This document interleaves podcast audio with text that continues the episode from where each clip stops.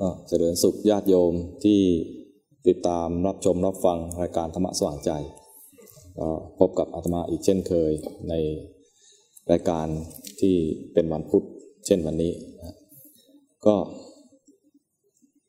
มีโยมถามมา ถามมานอกรอบครับครับ คือถามว่าปฏิบัติมาเนี่ยก็นานแล้วครับ แต่เริ่มย่อหย่อน เริ่มเหยาะแหยะ เริ่มเหลาะแหละ ครับ ควรจะทำอย่างไรดี ใครมีปัญหาอย่างนี้บ้าง ปฏิบัติมาเนี่ย มันรู้สึกว่าหมดแรง ไม่มีกำลังใจ รู้สึกไม่มีแรงขับ ครับ มันหายไปไหนหมดก็ไม่ทราบมันกำลังพวกนี้ผมก็เลยแนะนำไปว่า ถ้าอย่างนี้ควรจะเจริญกรรมฐานอีกตัวหนึ่งครับ เสริม ครับอาจารย์กรรมฐานตัวนั้นเรียกว่ามรณสติ อ๋อ ครับ มรณสติเนี่ยเป็นกรรมฐานที่ใช้ได้กับ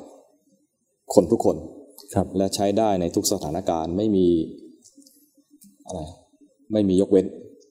เหมือนกับเมตตากรรมฐาน ครับ เมตตาเนี่ยใช้ได้เสมอ ไม่มียกเว้น ส่วนมรณสติเนี่ยก็เป็นกรรมฐานที่ ใช้ได้อยู่เสมอ โดยเฉพาะอย่างยิ่งตอนที่รู้สึกประมาทครับทำไมถึงต้องใช้อย่างนี้ เพราะว่า ตอนที่กำลังประมาทเนี่ย มันประมาทเรื่องอะไรครับครับ ที่รู้สึกว่ายังไม่มีแรงขับที่จะไปทำกรรมฐาน ที่จะมาเจริญสติรู้สึกหลงโลกไปก่อนดีกว่านะความรู้สึกอย่างเงี้ยเป็นเพราะว่ายังไม่ยังไม่คิดว่าจะตายวันนี้ ยังไม่คิดว่าจะความตายมันอยู่ใกล้ๆครับ ยังประมาทในชีวิต ยังประมาทในสุขภาพครับประมาทในความหนุ่มสาวของตัวเอง คนคิดอย่างนี้ยมักจะเป็นคนหนุ่มสาวครับก็เลยประมาท ความประมาทอย่างเงี้ยมันจะมาตอนที่เราหลงเพลินไปกับโลก ที่หลงเพลินไปกับโลกไปกับโลกนี่ก็เพราะว่ายังคิดว่าความตายยังอยู่อีกไกล ครับ แต่พระพุทธเจ้าเนี่ยจะ ตรัสให้เราระลึกอยู่เสมอถึงเรื่องความตายครับ ความตายเนี่ย มีมีแน่ๆคุณทุกคนเกิดมาแล้วต้องตายแน่ครับๆแต่ความน่ากลัวคือไม่รู้ว่าจะตายเมื่อไหร่ครับ แล้วคนคนเราเนี่ยส่วนใหญ่ก็จะ ไม่อยากจะนึกถึงความตาย ครับ คิดว่าความตายเนี่ยเป็นเรื่องของ อะไรอะของไม่ใช่มงคลครับ เรายังเรียกงานทำบุญเกี่ยวกับความตายทำบุญอุทิศให้คนตาย งานทำบุญบำเพ็ญกุศล อุทิศให้กับบรรพบุรุษที่ตายไปแล้วนี่นะครับ เราจะเรียกงานนี้ว่างานอวะมงคลครับปรารบเรื่องที่คนไม่ชอบคืออวะมงคลมาทำบุญครับ ก็เรียกว่า ใช้ชื่อเรียกอนุโลมตามความนิยมของคนทั่วไปครับแต่จริงๆมันคืองานมงคล ครับทำบุญที่ไหนก็เป็นมงคลที่นั่นครับ สาธยายมนต์ก็คือสาธยายคำสอนของพระพุทธเจ้าเมื่อไหร่ อันนั้นก็เป็นมงคลที่นั่นครับ ให้ทานกับผู้มีศีล กับภิกษุก็เป็นมงคล สมาทานศีลก็เป็นมงคลครับได้ทำบุญให้ทานแล้ว ครูบาอาจารย์ท่าน แสดงธรรมให้ฟัง การฟังธรรมก็เป็นมงคลครับอันนี้การทำบุญปรารบความตายกลายเป็นงานอาวะมงคล เพราะว่าคนไม่อยากนึกถึงความตายครับ แต่พระพุทธเจ้าเนี่ยชวนให้ระลึกถึงความตายบ่อยๆ ทุกวัน ทุกวันที่ว่าเนี่ยไม่ใช่วันละครั้งครับพระพุทธเจ้าเคยถามพระครับสอนมรณสติไปแล้วเนี่ย ถามพระว่าท่านทั้งหลายคือไม่ได้สอนองค์เดียว สอนหลายรูปครับท่านทั้งหลายเรียนมรณสติไปแล้วเนี่ย เป็นอย่างไรบ้างระลึกถึงความตายบ่อยไหมครับมีพระรูปหนึ่งก็ผมตอบว่าผมระลึกความตาย ว่าเราจะต้องตายเนี่ยนะมีชีวิตอยู่เนี่ย วันหนึ่งคืนหนึ่งก็อาจจะตายได้ครับ พระพุทธเจ้าก็ยังยังไม่สรุปอะไรนะครับรอฟังอีกองค์หนึ่งก่อน อีกรูปหนึ่งอีกรูปหนึ่งก็บอกว่า ผมระลึกงี้ว่าชีวิตของเราเนี่ยมันไม่แน่นอนนะ มันไม่ใช่วันหนึ่งคืนหนึ่งวันหนึ่งคืนหนึ่งคือยี่สิบสี่ชั่วโมงครับ อาจจะแค่วันหนึ่งก็ตาย หรืออาจจะแค่คืนหนึ่งก็ตายครับหมายความว่ามีชีวิตอยู่แค่กลางวัน อาจจะไม่ถึงกลางคืนก็ได้นะมีชีวิตกลางคืนอาจไม่ถึง ดวงอาทิตย์ขึ้นครั้งใหม่ก็ได้ครับ คนแรกนี่คือองค์แรกนะฮะองค์แรกหมายถึงว่า มีชีวิตวันเนี้ยอาจไม่ถึงพรุ่งนี้ก็ได้ครับนะครับแต่องค์ที่สองนี่คือ มีชีวิตอยู่เช้าเนี่ยอาจจะไม่ถึงหัวค่ำก็ได้ครับพอถึงหัวค่ำแล้วอาจจะไม่ไม่มีชีวิตอยู่ถึงเช้ามืด หรือว่าตอนรับอรุณก็ได้ครับ อีกรูปหนึ่งบอกว่าไม่แน่ ผมก็คิดอย่างนี้ว่าเช้ามาเนี่ยอาจจะอยู่ได้แค่เที่ยงเท่านั้นเอง เริ่มหดเข้ามาเรื่อยๆนะหดเข้ามาเรื่อยๆถ้าอยู่ถึงเที่ยง อาจไม่อยู่ถึงเย็นก็ได้นะครับถ้าอยู่ถึงเย็นเนี่ยอาจไม่ถึงเที่ยงคืนก็ได้ มันเริ่มกลายเป็นว่าจากวันหนึ่งคิดว่าตายมีชีวิตอยู่หนึ่งวันนะกลายเป็นมีชีวิตอยู่หนึ่งวัน แล้วก็ครึ่งวันครับ อีกท่านหนึ่งบอกว่า ผมระลึกถึงความตายในแง่ที่ว่า กินอาหารมื้อหนึ่งเนี่ย อิ่มแล้วอาจจะตายก็ได้ ครับ มันก็ไม่ถึงกินคนกินข้าวนี่คงไม่ถึงครึ่งวันมั้งครับ ครับ ก็หดสั้นลงมานะครับ อีกท่านหนึ่งบอกว่า ผมเนี่ยระลึกถึงความตายว่า อาจจะฉันไปแค่ ครึ่งมื้อ ครึ่งมื้อหมายถึงว่า กินไปเนี่ย อาหารเคยกิน สมมุติว่าสี่สิบคครับำฉันไปยี่สิบคำก็อาจจะตายก็ได้ ครับ อาจจะไม่ถึงให้อิ่มดีเลย แค่รู้สึกครึ่งท้องเนี่ย อาจจะตายก็ได้ ครับ อีกท่านหนึ่งบอกว่า ผมระลึกอย่างนี้ว่า อาจจะฉันอาหารอยู่เพียงแค่สี่ห้าคำสี่ห้าคำนะฮะครับ อาจจะไม่พ้นสี่ห้าคำนี้ก็ได้ จะตายครับ อีกท่านหนึ่งบอกว่า ผมระลึกถึงความตาย นึกหายใจเข้าหายใจออกเนี่ยนะอาจจะไม่ได้หายใจเข้าอีกครั้งก็ได้ครับอันนี้มา เริ่มสั้นมาเรื่อยๆสั้นมาเรื่อยๆ พระพุทธเจ้าตรัส ชมสาธุครับกับสององค์หลังเท่านั้นเองครับ นอกนั้นไม่ไม่อนุโมทนา แสดงว่าการระลึกถึงความตายของของพระเนี่ยนะถ้าเอามาตรฐานของพระพุทธเจ้าระลึกถึงแค่วันละครั้งเนี่ยไม่พอครับ แล้วระลึกถึงว่าชีวิตของเราจะยั่งยืนอีกหนึ่งวันหนึ่งคืนเนี่ยนะ ไม่พอครับ ครึ่งวันก็ยังประมาทไปครับ แค่ถึงเที่ยงก็ยังประมาทไป กินข้าวอิ่มแล้วตายก็ยังประมาทไปครับ แสดงว่าความตายถ้าเราคิดว่าเราจะมีชีวิตยืนยืน แล้วเราจะไปภาวนาเอาตอนอายุห้าสิบอย่างเงี้ยนะประมาทมากครับ ไม่คิดว่าวันนี้เราจะต้องรีบทำเพราะอาจจะไม่มีชีวิตอยู่ถึงพรุ่งนี้ แค่เนี้ยถ้า ถ้าคิดแค่เนี้ยถ้าเอาเอาว่ามาตรฐานเดี๋ยวนี้นะครับครับ ก็นับว่าใช้ได้แล้วแต่ถ้าเทียบมาตรฐานระดับพระพิสุในยุคพุทธกาลนะครับครับก็ยังประมาทอยู่ ต้องเห็นว่าชีวิตเนี่ยเป็นของไม่แน่ไม่เที่ยงจริง ๆ เวลาเราสวดมนต์กันว่าอะทุวังชีวิตตังอืมชีวิตเป็นของไม่ยั่งยืน ไม่ยั่งยืนจริงครับๆไม่ยั่งยืนหมายถึงว่า อาจจะไม่ถึงเย็นนี้ เย็นนี้อาจจะไม่ได้อยู่ดูดาวก็ได้ อาจจะไม่ต้องมาบ่นถึงฝนตกในวันพรุ่งนี้อีกแล้ว ครับ อาจจะไม่ไม่ต้องมาวุ่นวายกับเรื่องประท้วงอะไรกันต่อไปอีกแล้วก็ได้ ก็คือชีวิตคุณอาจจะตายในวันนี้อาจในชั่วโมงนี้ หรืออาจจะในกำลังกินขนมกันอยู่ อาจจะหมดคำห้าคำ ตายไปก็ได้ นี่ไม่ได้แช่งครับ นี่เอาว่ามาตามมาตรฐานที่พระพิสุสมัยก่อนส่งการบ้านกับพระพุทธเจ้า แล้วพระพุทธเจ้าก็ตรวจการบ้านแล้ว อย่างนี้ยังประมาทครับนึกไหมครับ ถ้ากินแล้วอิ่ม แล้วค่อยนึกถึงว่าจะต้องตายอย่างเงี้ยประมาทครับดังนั้นถ้าจะนึกถึงความตาย ให้นึกถึงประมาณว่าจะตายเมื่อไหร่ก็ได้ และคำว่าเมื่อไหร่ก็ได้เนี่ยอาจจะ อีกสองสามนาทีข้างหน้านี้นึกอย่างนี้มันมีประโยชน์ยังไงนึกอย่างนี้มีประโยชน์ตรงที่ว่า เราจะไม่มีเวลาประมาทเราจะไม่มีเวลาที่จะไปลันลา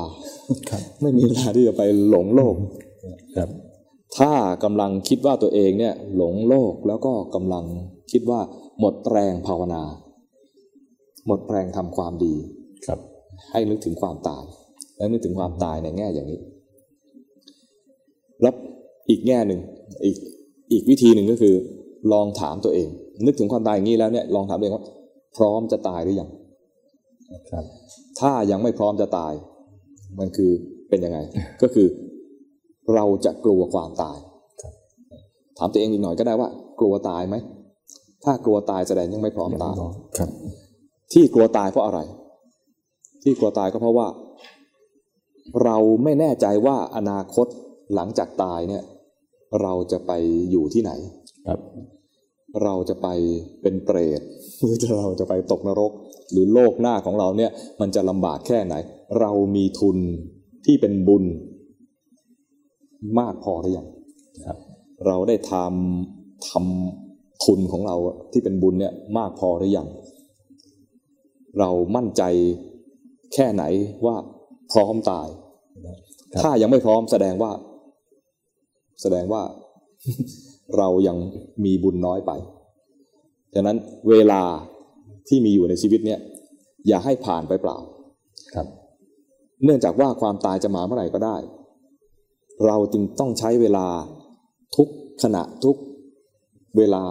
ที่เราระลึกขึ้นมาได้เนี่ยเอามาทำให้เป็นประโยชน์ต่อการพัฒนาจิตใจของเราให้มากที่สุด อย่างนั้นคือเรามา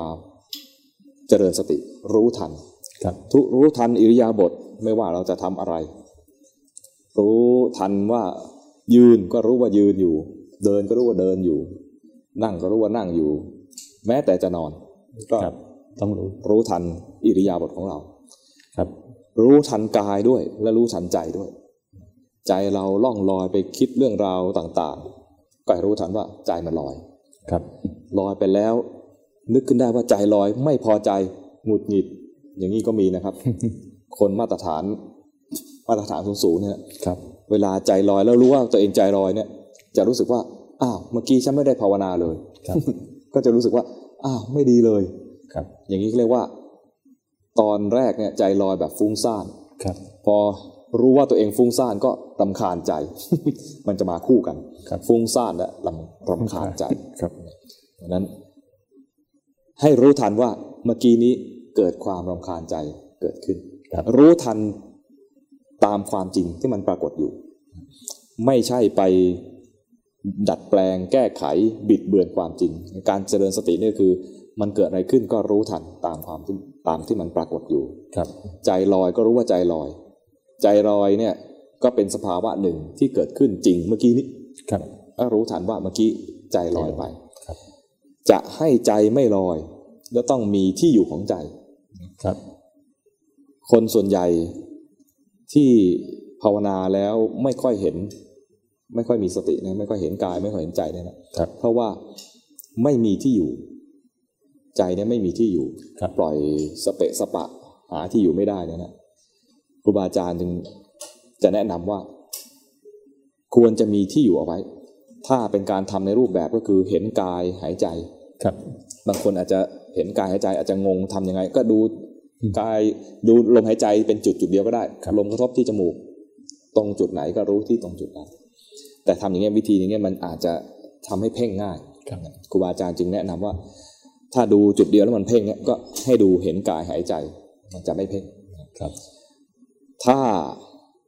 เราจะมีคำบริกรรม ก็คำบริกรรมนั่นแหะเป็นที่อยู่ครับบางคนก็ใช้ทั้งลมหายใจและคำบริกรรมอ่าเช่น ลมหายใจเข้าพุทหายใจออกโทอย่างนี้นะครับ อย่างที่วัดสังฆทานก็หลายคนก็ใช้วิธีนี้วิธีนี้หายใจเข้าพุทหายใจออกโทครับหายใจออกเข้าพุทหายใจออกโทก็เป็นที่อยู่ของจิตครับ ที่อยู่หมายถึงว่ามันอาจจะเผลอออกจากที่อยู่ก็ได้ เหมือนเป็นบ้านครับ เวลาเราอยู่บ้านเนี่ย ถ้าบ้านเป็นบ้านที่แท้จริง คือเราจะออกเมื่อไหร่ก็ได้ ถ้าห้ามออกเลยคือไม่ใช่บ้านแล้วเป็นคุกครับตัวนี้ไม่ใช่คุกไอ้ที่อยู่คือที่อยู่จริงครับๆมันเป็นที่อยู่ แล้วมันถ้ามันอยู่นานแสดงว่าที่นั้นสบายครับนั้นเวลาเราไปอยู่ก็ต้องอยู่แบบสบายๆที่อยู่ที่เราจะเซตขึ้นมาเป็นที่อยู่ของเราเนี่ยนะให้อยู่แบบสบายครับๆที่อยู่นั้นต้องเป็นที่อยู่ที่สบาย และเวลาตอนอยู่ก็อยู่อย่างสบายมีสบายสองสบายนะครับครับ ที่อยู่นั้นเป็นที่ที่สบาย แล้วไปอยู่อย่างสบายครับๆถ้าที่อยู่นั้นสบายอยู่แล้ว แต่เราไม่อยู่แบบสบาย จะอยู่แบบไหน คือบังคับตัวเองให้อยู่ที่ตรงนั้นห้ามออกไปไหนอย่างเงี้ยคืออยู่แบบไม่สบายครับ ทันทีที่บังคับตัวเองนะฮะใจจะเครียดครับใจจะเกรงใจจะระแวงมันความที่เกรงเนี่ยสังเกตได้ตอนเหมือนกับคนที่เวลาวิ่งแข่งกันเข้าสู่เส้นสตาร์ทตัวจะเกรงนะไอ้เกรงอย่างนั้นจริงๆ ไม่มีความสุข มันต้องผ่อนคลายเบาสบายครับใจที่ไปอยู่กับที่อยู่จะดูลมหายใจหรือจะเห็นกายหายใจหรือจะ หายใจเข้าพูดใจหายใจออกโทเนยนะครับ ให้อยู่อย่างสบายๆคือรู้มันอย่างสบายครับๆครูบาอาจารย์บางทีก็จะใช้คำว่า แตะแตะๆเท่านั้น รู้แบบแตะแตะครับๆแตะรู้ ไม่ใช่แตะแบบไม่รู้นะฮะครับรู้มากเกินไปกลายเป็นกฎนะแค่ว่าไม่อยากเผลอก็กลายเป็นกฎไม่ใช่แตะละคราวนี้รู้แบบแตะแตะแค่พอรู้ว่ามันมีอยู่ครับ รู้อย่างสบายๆคือรู้อย่างนี้ และเผลอไปให้รู้ทันครับ ไม่ใช่ห้ามเผลอ เพราะเราจะเรียนรู้ความจริงของจิต ไม่ใช่จับเรียนวิธีบังคับจิตครับ แต่มีที่อยู่เอาไว้เนี่ยเพียงเพื่อเป็นเครื่องเทียบเคียงว่าอ่าตอนนี้อยู่ในที่อยู่นะ เป็นอย่างนี้นะไอตอนเผลอคือมันไม่ยอมอยู่ตรงนี้ มันจะมีภาพอื่นเสียงอื่นเข้ามาแทรก แสดงว่าเผลอแล้วครับบางทีไม่ใช่เสียงใครเสียงเราเอง เสียงเราเองพูดในใจครับพูดเจ้ยแจ้วอะไร เหมือนอธิบายอะไรให้ฟังเหมือนจะอะไรพูดคุยชี้แจงอะไรกันนะฮะครับ เป็นอย่างนี้ก็ให้รู้ทันว่าจิตมันทำงาน เห็นว่าจิตทำงานแล้วก็กลับบ้านครับกลับที่อยู่ เวลากลับก็กลับแบบสบายๆหมายความว่าไม่ใช่ว่า อุ้ยเผลอไปแล้วไม่ดีเลยไอ้ความเผลอไม่ดีเลยรีบรีบรีบดึงจิตกลับมาครับอันนี้ทำด้วยความเข้าใจผิดแล้วจิตจริง ๆ มันเกิดดับเป็นขณะครับจิตที่มันอยู่ตรงนี้ก็ขณะหนึ่งนะที่พอตอนเผลอไปนั่นเป็นจิตจิตอีกขณะหนึ่งครับจิตที่รู้ก็อีกขณะหนึ่งครับ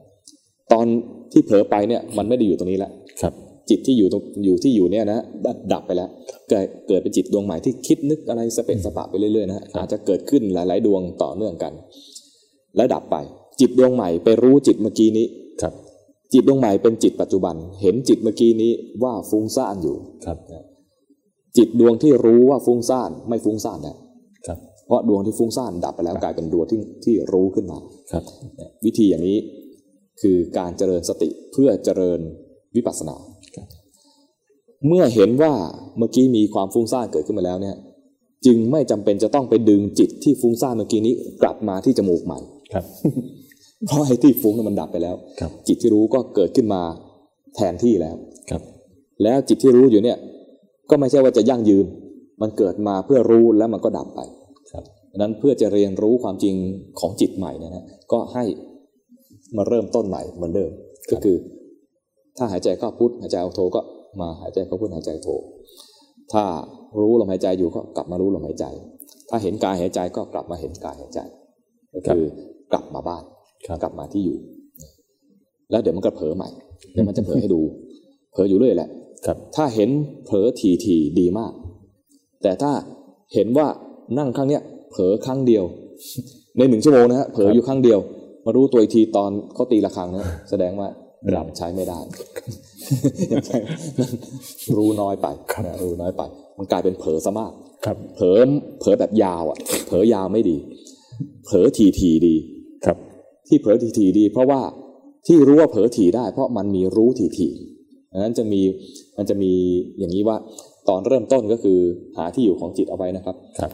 แล้วมันพอเผลอไป พอเผลอครั้งที่หนึ่ง ถ้ารู้ครั้งที่หนึ่งไอ้เผลอครั้งที่หนึ่งจะดับครับนะแล้วก็กลับมาอยู่ในที่อยู่ใหม่ครับพอเผลอครั้งที่สองจะมีความรู้ว่ามีความเผลอครั้งที่สองต้องมีรู้ตัวที่สองเกิดขึ้นมาครับ จึงจะมีการไอ้ไอ้เผลอนี่จึงจะดับดัไปบครับ เพราะฉะนั้นถ้านั่งอยู่หนึ่งชั่วโมง แล้วเห็นความเผลอเกิดขึ้นครั้งเดียว แสดงว่ามีรู้อยู่ตัวเดียวนะครับนี้น้อยไปหน่อย น้อยมากๆ ไม่ใช่น้อยไปหน่อยน้อยมากครับ ถ้ามีความรู้เกิดขึ้นทีๆเป็นร้อยเป็นพันเป็นหมื่นครั้งเนี่ยนะโอ้โหนี่ดีมากครับนั้นเวลาภาวนาในรูปแบบอย่างนี้นะฮะครับนี่นี่พูดถึงในรูปแบบก่อนครับเวลาภาวนาในรูปแบบเนี่ยบางทีเราจะเห็นว่าเราเผลอบ่อยจัง ในระหว่างเผลอเนี่ยนะบางทีเผลอไปแล้วไม่รู้ทันก็เผลอไปมีโลมีโลภะคือมีความโลภหรือเผลอไปมีราคะ บางทีก็เผลอไปมีโทสะครับจะรู้สึกว่าทำไมกิเลสฉันเยอะจัง ฉันเป็นนักภาวนา พอหัดเจริญสติขึ้นมาทำไมกิเลสเยอะจัง ตอนเห็นกิเลสเยอะๆเนี่ย แสดงว่าเรามีสติเห็นสภาวะทางจิตแล้วอืมครับ สิ่งที่เราจะเห็นแรกๆเนี่ย มันมักจะเป็นสิ่งที่ไม่ดีครับเพราะใจเราเนี่ยเวลาปรุงอะไรขึ้นมาเนี่ย มักจะปรุงไม่ค่อยดีหรอกครับนานๆจะปรุงดีๆสักทีหนึ่ง จะมีนานๆจะมีเมตตาก็ก็สักทีหนึ่งครับนะพอเมตตาเกิดขึ้นมาเนี่ยบางทีก็พลิกทันทีเลยกลายเป็นราคะก็มีครับบางทีก็พลิกกลายเป็นเสน่หาไปก็มี มันกลายไม่ใช่ว่าเป็นราคะเอ่อแบบบริสุทธิ์ละกลายเป็นว่าอยากให้เขามาทำให้เรามีความสุข อยากให้เขามาเสริมความอะไร ความมีชื่อเสียงของเราหรือเสริมความภูมิใจของเราอะไรเงี้ยครับอย่างนี้แสดงว่าเราต้องการเขามาเสริมตัวตนของเรา อย่างนี้จากเมตตากลายเป็นราคะ จากเมตตากลายเป็นเสน่หาครับ ก็ไม่ใช่เมตตาแล้วเมตตาดับไปแล้วครับ หรือมีกรุณา ทีแรกก็เห็นเขาตกทุกข์เลยนะฮะครับอยากจะไปช่วย มีกรุณาเกิดขึ้นแล้วนะครับ อยากจะไปช่วย แต่ช่วยแล้วเนี่ยเขาไม่รับความช่วยเหลือของเรา หรือช่วยแล้วเขาไม่เห็นคุณค่าของเราครับ กลายเป็นโกรธอืมอย่างนี้ก็ กลายเป็นว่าจากที่เป็นกุศลอยู่พลิกกลายเป็นอกุศลครับ หรือเห็นเขามีความเจริญรุ่งเรืองประสบความสำเร็จครับ อยากจะไปมุทิตา ตอนมุทิตาเนี่ยนะคือแสดงความยินดีในความสำเร็จในความเจริญรุ่งเรืองของเขาครับไอ้จิตที่มุทิตาเนี่ยเหมือนคล้ายๆกับอนุโมทนา ก็เป็นจิตที่ดีเป็นกุศลครับ แต่บางทีมันเลยเถิด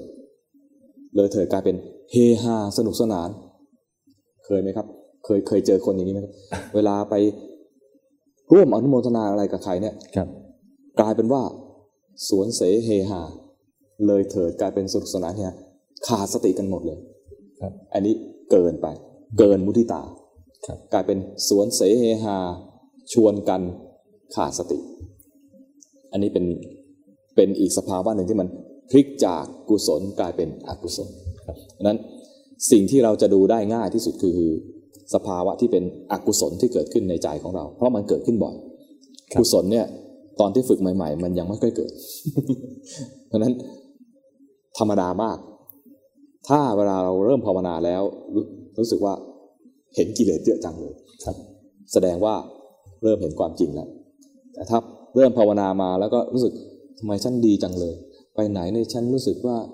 เหมือนเทวดาเดินอยู่อะไรอย่างเงี้ยนะครับประมาณยิ้มแฉ่งได้ทั้งวัน หรือว่าไม่รู้สึกอะไรเลย ใครพูดอะไรมาก็เฉย ใครพูดอะไรมาก็เฉยนะแต่คล้ายๆว่าเกรงเกินไปครับไม่กล้าที่จะมีเอ่อรอยยิ้ม ไม่กล้าที่จะสบตาใครนะคครัรับบอันนี้ก็เกรงเกินไป ใช้ชีวิตตามปกติครับใช้ชีวิตตามปกติ เพิ่มที่เพิ่มขึ้นคือมีศีลเอาไว้ครับแล้วก็มีสติรู้ทันกิเลสที่เกิดขึ้นในใจ ครับทีนี้เวลาเราใช้ชีวิตตามปกตินะฮะเรียกว่าภาวนาในชีวิตประจำวันครับเมื่อสักครู่นี้พูดถึงภาวนาในรูปแบบคือคือครับนั่งแล้วดูลมหายใจหรือเห็นกายหายใจเนี่ยเป็นการภาวนาในรูปแบบครับ ส่วนชีวิตส่วนใหญ่ เราไม่ได้นั่งทำในรูปแบบ หรือมาเราเราไม่ได้เดินจงกรมในรูปแบบ เราจะใช้ชีวิตที่เดินไปเดินมาที่ไม่ใช่ค่อยๆย่าง ไม่ค่อยๆไม่ใช่ค่อยๆเยื้องอะไรไปเนี้ยครับมันมันคือชีวิตตามปกติที่เราเดิน หรือว่าทำงานครับนะทำชีวิตปกติเนี่ย ให้เป็นเวลาของการภาวนาด้วย เพราะอย่างที่บอกเมื่อตอนต้นว่า เราจะตายเมื่อไหร่ก็ไม่รู้ครับ มันไม่ใช่ว่าจะต้องตายตอนที่เรา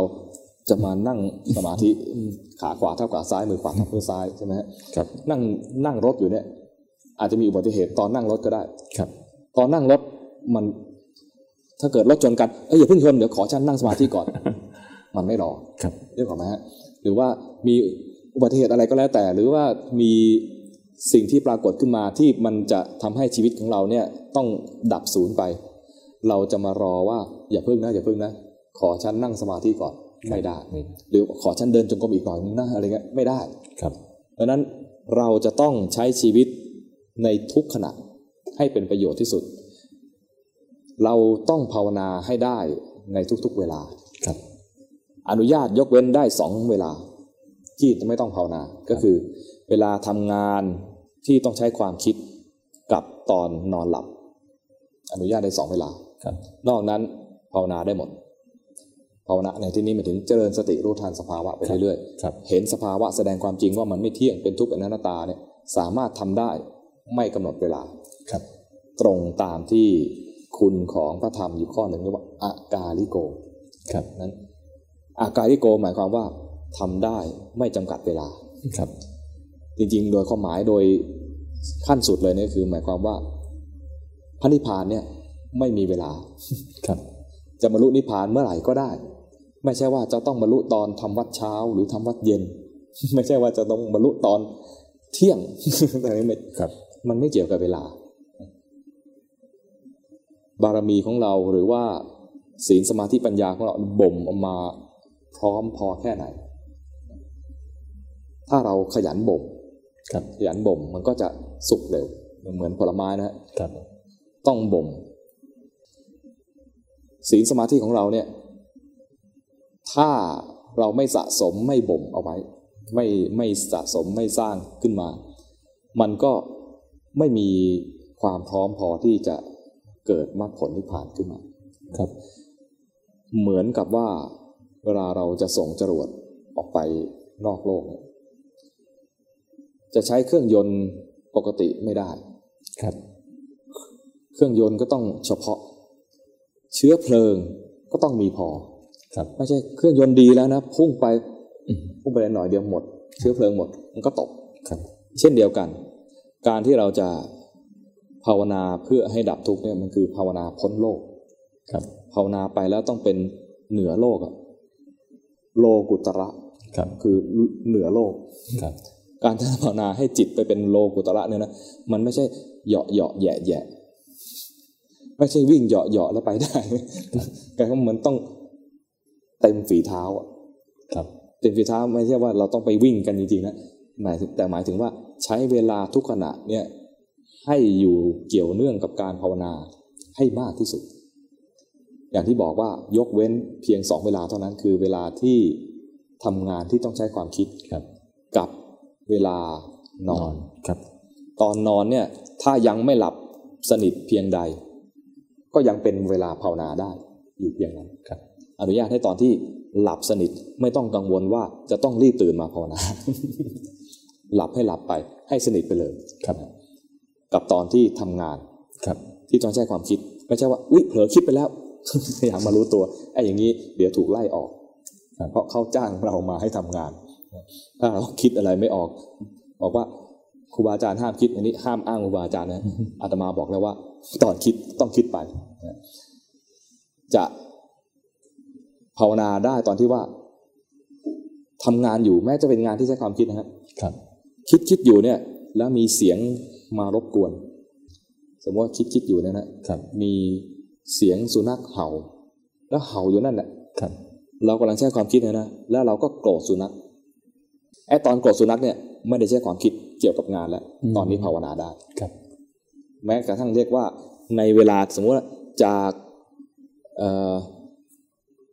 แปดโมงเช้าถึงสิบโมงนะฮะเป็นเวลาทำงานก็จริงนะนะครับแต่ระหว่างที่คิดงานอยู่เนี่ย หมาเห่า แล้วเราโกรธหมาในระหว่างเวลานั้นครับ เราก็ไม่ต้องบอกว่า เออนี้เป็นเวลาทำงานฉันจะไม่ภาวนา ไม่ใช่ มันคือตอนเนี้ยไม่ได้ไม่ได้ใช้ใจเนี่ยทำงานแล้วใช้ใจไปโกรธหมาครับตอนใช้ใจโกรธหมาเนี่ย ไม่ใช่เวลางานครับนึกออกไหมฮะเราต้องแยกแยะเป็นขณะขณะว่า ขณะที่โกรธหมาไม่ใช่งานครับเมื่อฉะนั้นเวลาโกรธหมาเราจึง มาภาวนาได้โดยการที่เจริญสติรู้ทันความโกรธครับ อย่าว่าแต่หมาเจ้านายมา เจ้านายมากลัวครับเขาจะตรวจอะไรการบ้านอะไรแล้วหรือเปล่าเขาจะตรวจงานอะไรแล้วหรือเปล่าครับงานเราเรียบร้อยหรือเปล่าเนี่ย ไม่แน่ใจกลัวครับ เห็นเจ้านายเดินมากลัวเลยนะไอ้ตอนกลัวไม่ใช่งานครับมีงานไหนจ้างให้กลัวไหมครับไม่มีนะ ความกลัวไม่ใช่งานเป็นส่วนเกินครับนั้นเวลากลัวเกิดขึ้นให้รู้ว่ามีความกลัวเกิดขึ้นในใจครับ ตอนนี้เป็นเวลาที่เราจะภาวนาได้คือ รู้ทันความกลัวที่เกิดขึ้นครับ เวลาเดินไปห้องน้ำเดินไปห้องน้ำเนี่ยไม่ได้ทำงานครับ เราสามารถใช้เวลาที่เดินไปห้องน้ำเนี่ย รู้ทันกายที่กำลังเคลื่อนไหวได้ เหมือนเดินจงกรมครับแต่ไม่ต้องไม่ต้องเดินช้าครับๆ เดินไปตามจังหวะตามปกติของชีวิตที่กำลังจะเดิน ซึ่งมันจะต้องรีบรีบเดินหน่อยเพราะว่าตอนเดินไปเราปวดฉี่ต้องรีบเดิน รู้ว่ารีบก็ ก็ต้องรีบไปเดินไปเพื่อให้ทันครับ ถ้าโมวแต่เดินช้าๆมันอาจจะไม่ถึงห้องน้ำอาจจะเดือดร้อนแม่บ้านครับมาต้องมาเช็ดพื้นที่เปียกๆเลยดังนั้น เวลาอยู่ในชีวิตประจำวันนะฮะครับมีเว้นอยู่สองเวลา ครับคือเวลาที่ต้องใช้ความคิดในเรื่องของการงานครับ งานที่ต้องใช้ความคิดกับตอนนอน นอนนั้นเจริญสติได้ตลอดครับ เจริญสติคือดูกายตามที่มันทำงานจริงครับๆดูจิตตามที่มันทำงานจริงๆครับกายกำลังเคลื่อนไหวในอิริยาบถไหน เดินไปห้องน้ำเห็นกายเดินตามความเป็นจริงครับ ตอนเข้าห้องน้ำใจร้อนรน กลัวว่าจะไม่ทันนะ ก็รู้รู้ว่าใจร้อนรน เกิดทุกข์ทางกายกำลังปวดอยู่ รู้ว่ามีทุกข์เกิดขึ้น มีเวทนาเกิดขึ้น มีมีทุกข์เกิดขึ้น รู้ทัน ถึงห้องน้ำได้แล้ว ตอนใกล้ถึงห้องน้ำใจจะยิ่งปั่นป่วน แต่ว่ารู้สึกว่า เออ พอมีหวัง ไปถึงห้องน้ำมันแดงหมดทุกห้องเลย มีคนใช้หมดเลยครับ รู้สึกว่าทุรนทุรายอยู่ในใจ รู้ทันความทุรนทุรายครับ แต่ถ้าไปแล้ว เออมีเขียวแล้วก็รีบผลักไป สบายใจรู้ทันว่าสบายใจพอปลดทุกข์ได้แล้ว ใจผ่อนคลายรู้ว่ามีความสุขเกิดขึ้นครับก็จึงเรียกว่าห้องสุขาเพราะเพราะว่าเข้าไปแล้วเกิดความสุขครับได้ถ่ายทุกข์ไปแล้วครับออกจากห้องสุขายังไม่ทันออกนะมาล้างมือใจสบายละโปร่งเบาสบาย รู้ทันว่าใจโปร่งเบาสบายครับ ล้างมือด้วยความมีสติ ล้างมือด้วยความมีสติ เดี๋ยวนี้ยุคนี้ต้องล้าง20วินาทีครับไม่ใช่ล้างน้ำเปล่านะครับ ต้อง มีสบู่ด้วยสสบู่ถ้ากดสบู่ก็กด ถ้าบางบางบางที่มีแหย่มือไปแล้วก็ไหลเองครับอันนี้ก็ดีขึ้นมาหน่อยนะถูไป ให้ได้20วิทุกครั้งที่ถูสบู่ให้ได้20วิเนี่ยเราก็เหมือนได้เจริญสติกับการเคลื่อนไหวของเราไปด้วยครับ ผมมีข้อเสนอนิดหนึ่งคือในฐานะที่สวดมนต์แล้วก็ท่องจำครับนะบางคนเขาให้ ร้องเพลงในขณะที่ล้างมือครับเพื่อให้ได้ยี่สิบวิครับทีนี้ถ้าเป็นนักบวชเนี่ยนะจะมาล้างมือพระล้างมือแล้วร้องเพลงช้างช้างช้างช้างเนี่ยคงไม่ไม่เหมาะเท่าไหร่ครับ ผมขอเสนอในฐานะที่ว่าถ้าใครเป็นนักบวชหรือใครถือศีลแปดครับแล้วไม่รู้ว่าจะล้างมือแล้วให้มันครบ20วิโดยที่ไม่ต้องร้องเพลงเนี่ยทำยังไงผมขอเสนอว่าให้สวดบท รัตนสูตร บทรัตนสูตรที่เราสวดกันเนี่ย บทแรกเลย บทขึ้นต้นเป็นการสรรเสริญคุณของพระพุทธเจ้าครับยังกินจีวิตตัง อิทวาหูรังวาครับสักเคสุวายังรัตนังปณีตังนโนสมังอัตติตถาคเตนะ อิธรรมปิพุทเทรัตนังปณีตัง เอเตนะสัจเจนะสุวัติโหตุ ลองจับเวลาที่ได้ยี่ยี่สิบวิไหมมันจะพอดีพอดีครับนะประมาณยี่สิบวินี้ยี่สิบวิเนี่ยเวลาล้างมือ ใช้อย่างนี้นะครับ ยังกินจีวิตมันได้มีสบู่แล้วนะครับ ได้สบู่แล้วก็เริ่มยังกินจีวิตตังอิทวาหูรังวา ตอนเนี้ยคือกำลังถูที่ฝ่ามือแล้วก็ซอกมือด้านหน้าครับยังกินจีวิตตังอิทวาหูรังวา สักเคสักเคสุวายังสักเคสุวายังนี่คือมาที่ข้อมือครับอ๋อสักเคสุวายังรัตนังปณีตังสองสองข้างนะครับนาโนสมังก็ด้านหลังมือนาโนสมังอัตติตถาคเตนะครับอีธรรมปิพุทเทมาล้างนิ้วโป้งอีธรรมปิพุทเท รัตนังปณีตังครับเหลืออะไร เหลือเล็บ เอเตนะสัจเจนะสวัติโหตุอ่านี่ล้างมือยี่สิบวิครับ ได้สวดมนต์ด้วย ได้เจริญสติด้วย รู้ทันว่าร่างกายกำลังเคลื่อนไหวในท่าไหนครับ แล้วมันเป็นเซตว่าบทนี้ถึงคำนี้ทำท่านี้ถึงคำนี้ทำท่านี้ครับ มันจะรู้สึกว่ามันมีท่าทางประกอบในการสวดมนต์ครั้งนี้ เราได้ทำความสะอาดมือด้วย เราได้เจริญพุทธมนต์ด้วยครับ แล้วเราได้เจริญสติด้วยก็เรียกว่าได้ทรง คำสอนของพระพุทธเจ้าไว้ แล้วได้ปฏิบัติเจริญสติของเราเอง แล้วก็ได้รักษาอนามัยด้วยครับ ก็ลองลองเอาไปใช้ดูนะยังกินจีวิตตังหิอิทวาหูรังวาครับสักเคสุวายังรัตนังปณีตังนโนสมังอัตติตถาคเตนะอิธรรมปิพุทเทรัตนังปณีตังเอเตนะสัจเจนะสุวัติโหตุนะล้างน้ำล้างน้ำนี่ก็เรียบร้อย ครับ ลองดู นี่คือเรียกว่า เข้าห้องน้ำแล้วเจริญสติ ล้างมือก็เจริญสติด้วย สามารถสวดมนต์นี้ในห้องน้ำก็ได้ครับ แต่การสวดมนต์เนี่ยไม่ใช่ว่ามาเชิญเทวดามา เป็นการสวดมนต์เพื่อทบทวนพระสูตรครับทบทวนพระสูตร เพื่อที่จะเจริญสตินั้นนี่แล้วก็เป็นการช่วยว่า ทำให้การล้างมือของเราเนี่ยครบ 20 วิโดยที่ไม่ต้องเดาว่า เออคงครบแล้วมั้งครับลองดู ออกจากห้องน้ำเดินมาครับทำงานใหม่ครับ ก็ได้เจริญสติในการเดินอีกครั้งหนึ่งเป็นการเดินจงกรมอีกครั้งหนึ่งครับ มันทำได้ตลอดนั่นแหละครับ ขอให้ใส่ใจนะฮะขอให้ใส่ใจในการที่จะเตือนตัวเอง ว่าเราจะต้อง พัฒนาจิตใจตัวเองนะสติยังไม่มีต้องทำให้ให้มี มีแล้วต้องทำให้เพิ่มพูนครับสมาธิยังไม่มีต้องทำให้มี มีแล้วต้องทำให้ชำนาญทำให้เพิ่มพูนปัญญายังไม่มีต้องทำให้มีครับ ถ้ามีแล้วจะต้องเติมปัญญาต่อไปเรื่อยๆ ปัญญาก็มีหลายระดับ สติทำอยู่เสมอไม่เรียกว่าไม่ปล่อยให้ใจเลื่อนลอยนานครับ สมาธิก็ต้องทำ สมาธิมีสองแบบทำทั้งสองแบบสมาสมาธิแบบหนึ่งเขาเรียกว่าสมาธิ เพ่งอารมณ์ ภาษาบาลีเรียกว่า อารัมมณูปนิชฌานครับสมาธิเพ่งเพ่งอารมณ์เนี่ยเป็นสมาธิที่คนทั่วๆไปรู้จักและทำได้ เหมือนกับเวลาพระพุทธเจ้าสมัยเป็นเจ้าชายสิทธัตถะออกบวชแล้วเนี่ยคิดจะไปฝึกสมาธิก็ไปเรียนกับฤาษีฤาษีก็สอนสมาธิแบบนี้เรียกว่า อารัมมณูปนิชฌานหาอารมณ์ใดอารมณ์หนึ่งนะแล้วก็จิตไปอยู่กับอารมณ์นั้นครับนิ่งนิ่งๆนานๆ ก็จะได้สมาธิสามระดับครับคือขานิกะสมาธิ อุปจารสมาธิ แล้วก็อัปปนาสมาธิครับ เจ้าชายจิตตะเนี่ยมีบุญเก่าอยู่มาก สร้างบารมีด้านทำสมาธิทำฌานมานับชาติไม่ถ้วนครับพอไปฝึกเนี่ยเข้าอัปปนาสมาธิ เข้าฌานหนึ่งสองสามสี่ ห้าหกเจ็ดได้ในเวลาอันรวดเร็วครับ จนอาราลดาบท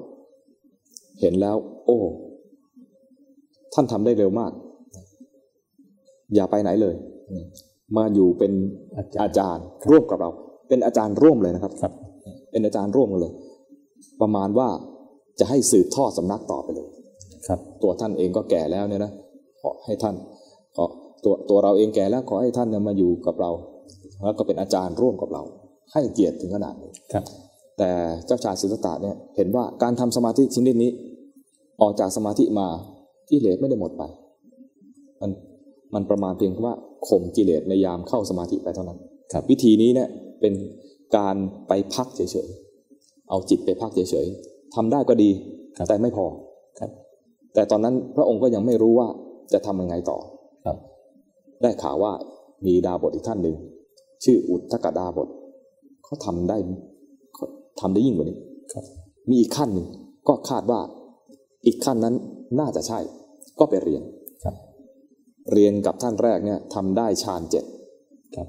เรียนกับอีกท่านหนึ่งอุทธกดาบท เรียนได้อีกชาอีกอีกขั้นหนึ่งเรียกว่าฌานที่แปดครับเข้าฌานที่แปดแล้วออกมาก็ประเมินดูแล้ว มันก็แบบเดิมครับ ความสงบ สงบมากขึ้น เรียกว่า เนวสัญญานาสัญญายตนะ คือครับสัญญานี่แทบจะไม่มีเหลือเลย แต่ก็ยังเป็นการไปจิตเคลื่อนไปเพ่งอารมณ์พอออกจากฌานมา ไม่ได้มีปัญญาตัดกิเลสอะไรครับความความมีปัญญาพระองค์เนี่ยเห็นเลยว่าจิตมันไม่ได้ละกิเลสอะไรไปครับ ดาบทองค์ที่สองท่านก็เชิญให้มาเป็นอาจารย์ร่วมแบบเดียวกับท่านแรกเลยครับ เพราะว่า ไม่มีใครที่จะทำได้ชำนาญได้รวดเร็วอย่างนี้ครับ ก็เห็นว่าอย่างนี้แหละ สมควรที่จะเป็นอาจารย์สอนต่อ แต่พระพุทธเจ้าตอนนั้นเจ้าชายสิทธัตถะเห็นแล้วว่า ไม่ใช่ทางยังไม่ใช่ทางพระองค์ก็ไปหาทาง ไปหาทางด้วยด้วยบุพกรรมทำให้ท่านต้องมารับวิบากต้องไปทรมานตัวเองอยู่หกปีประมาณประมาณครับ แต่วันที่กุศลให้ผล พระองค์ก็มานึกถึง กรรมฐานคือสมาธิที่พระองค์เคยทำตอนเด็กครับๆสมาธิที่ทำตอนเด็กเนี่ยไม่เหมือนกับตอนที่ไปฝึกกับฤาษีสองท่านครับ ตอนทำที่ใต้ต้นว่าครับในคราวที่พระราชบิดาไปราชทรงงานแรกนาขวัญครับ พระองค์มีโอกาสนั่งอยู่คนเดียวเพราะพี่เลี้ยงเนี่ย ทิ้งไปไปดูงานกันหมด ไปดูไปดูอะไรราชพิธี ด้วยความตื่นเต้นตื่นตาตื่นใจอะไรเงี้ยนะอาจจะไปแย่งเก็บข้าวเปลือกบ้างก็ได้นะในในในเรื่องไม่ได้พูดขนาดนี้ทำให้สิทธัตถะราชกุมารเนี่ย มีโอกาสอยู่คนเดียวครับ ด้วยบุญบารมีที่สั่งสมมา ไม่ได้รู้สึกเหงาหรือรู้สึกถูกทิ้งหรือว้าเหวหรือไปหาเล่นอย่างอื่นครับ พระองค์ก็ รู้สึกว่าดีจังได้อยู่คนเดียว อยู่คนเดียวท่านก็ทำสมาธิ ตัวทำสมาธิตัวเนี้ยทำได้ถึงขั้นฌานด้วยครับสมาธิตัวนี้ไม่เหมือนกับสมาธิที่เรียนกับดาบททั้งสองครับเรียกชื่อตรงนั้นว่า ลักขณูปนิชฌานคือการทำสมาธิสองอย่างเนี่ยอารัมมณูปนิชฌานกับลักขณูปนิชฌานเนี่ยนะเป็น เป็นการทำสมาธิทั้งคู่ ความแตกต่างอยู่ที่ว่าอย่างแรก หาอารมณ์ไว้สักอารมณ์หนึ่งแล้วจิตไปรู้อารมณ์นั้นครับตอนจิตรู้อารมณ์นั้นเนี่ยจิตจะเคลื่อนไป เหมือนกับว่าสมมุติว่าจะดูสีทองตรงแก้วเนี่ยนะครับครับ ก็ส่งจิตไปหาสีทอง แล้วก็ดูถ้าเกิดดูด้วยใจสบายๆใจชอบสีทองอันนี้ มันก็จะได้สีทองเนี่ยเป็นอารมณ์ครับ แต่จิตส่งออกมาแล้ว จิตเคลื่อนมาแล้วครับจึงเรียกการทำสมาธิอย่างนี้ เรียกว่า อารัมมณูปนิชฌานคือฌานจากการเพ่งอารมณ์ครับ แต่มีสมาธิอีกแบบหนึ่งเรียกว่า ลักขณูปนิชฌานลักขณูปนิชฌานที่พระองค์ทำคือพระองค์เห็นเลยว่าแตกต่างกัน สิ่งที่ทำนั่นก็คือว่า จิตอยู่ที่จิตครับไม่ได้ไหลไปหาอารมณ์อืมจึงเรียกว่ามันเป็นเอ่อ พร้อมเป็นจิตที่พร้อมที่จะเห็นลักษณะของอารมณ์ครับ อารมณ์นั้นมีการเกิดดับเปลี่ยนแปลง ก็จะเห็นว่าอารมณ์มีการเกิดดับเปลี่ยนแปลง แต่ถ้าจิตรวมอยู่กับอารมณ์ จะไม่เห็นอารมณ์นั้นเกิดดับเปลี่ยนแปลงครับ แต่ถ้าถอยออกมาตั้งมั่นอยู่ที่จิต จะเห็นว่าอารมณ์เกิดดับเปลี่ยนแปลง ตัวจิตเองเนี่ยก็จะเกิดดับเปลี่ยนแปลงไปด้วยครับสังเกตได้ว่าถ้าจิตไปรวมอยู่กับสิ่งใดสิ่งหนึ่ง สิ่งใดสิ่งหนึ่ง หมายถึงว่ารวมกับอารมณ์ใดอารมณ์หนึ่งครับ มันจะรู้อารมณ์นั้นชัดเจนครับ แต่ไม่เห็นอารมณ์นั้นแสดงไตรลักษณ์อืมเป็นสมาธิเหมือนกันครับ แต่เป็นสมาธิแบบพักผ่อน การพักผ่อนนี้เนี่ยพระองค์ก็เห็นว่ามีประโยชน์ครับก็ให้ทำแต่ไม่ให้ทำและหยุดเพียงเท่านี้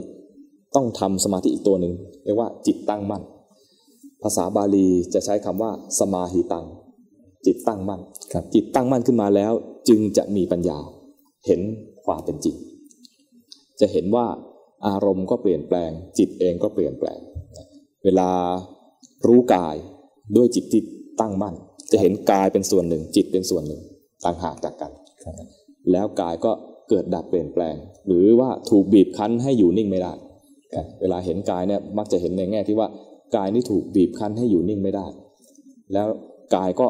เกิดจากธาตุสี่ดินน้ำลมไฟครับเป็นอนัตตา มีเหตุก็เกิดหมดเหตุก็ดับไปครับ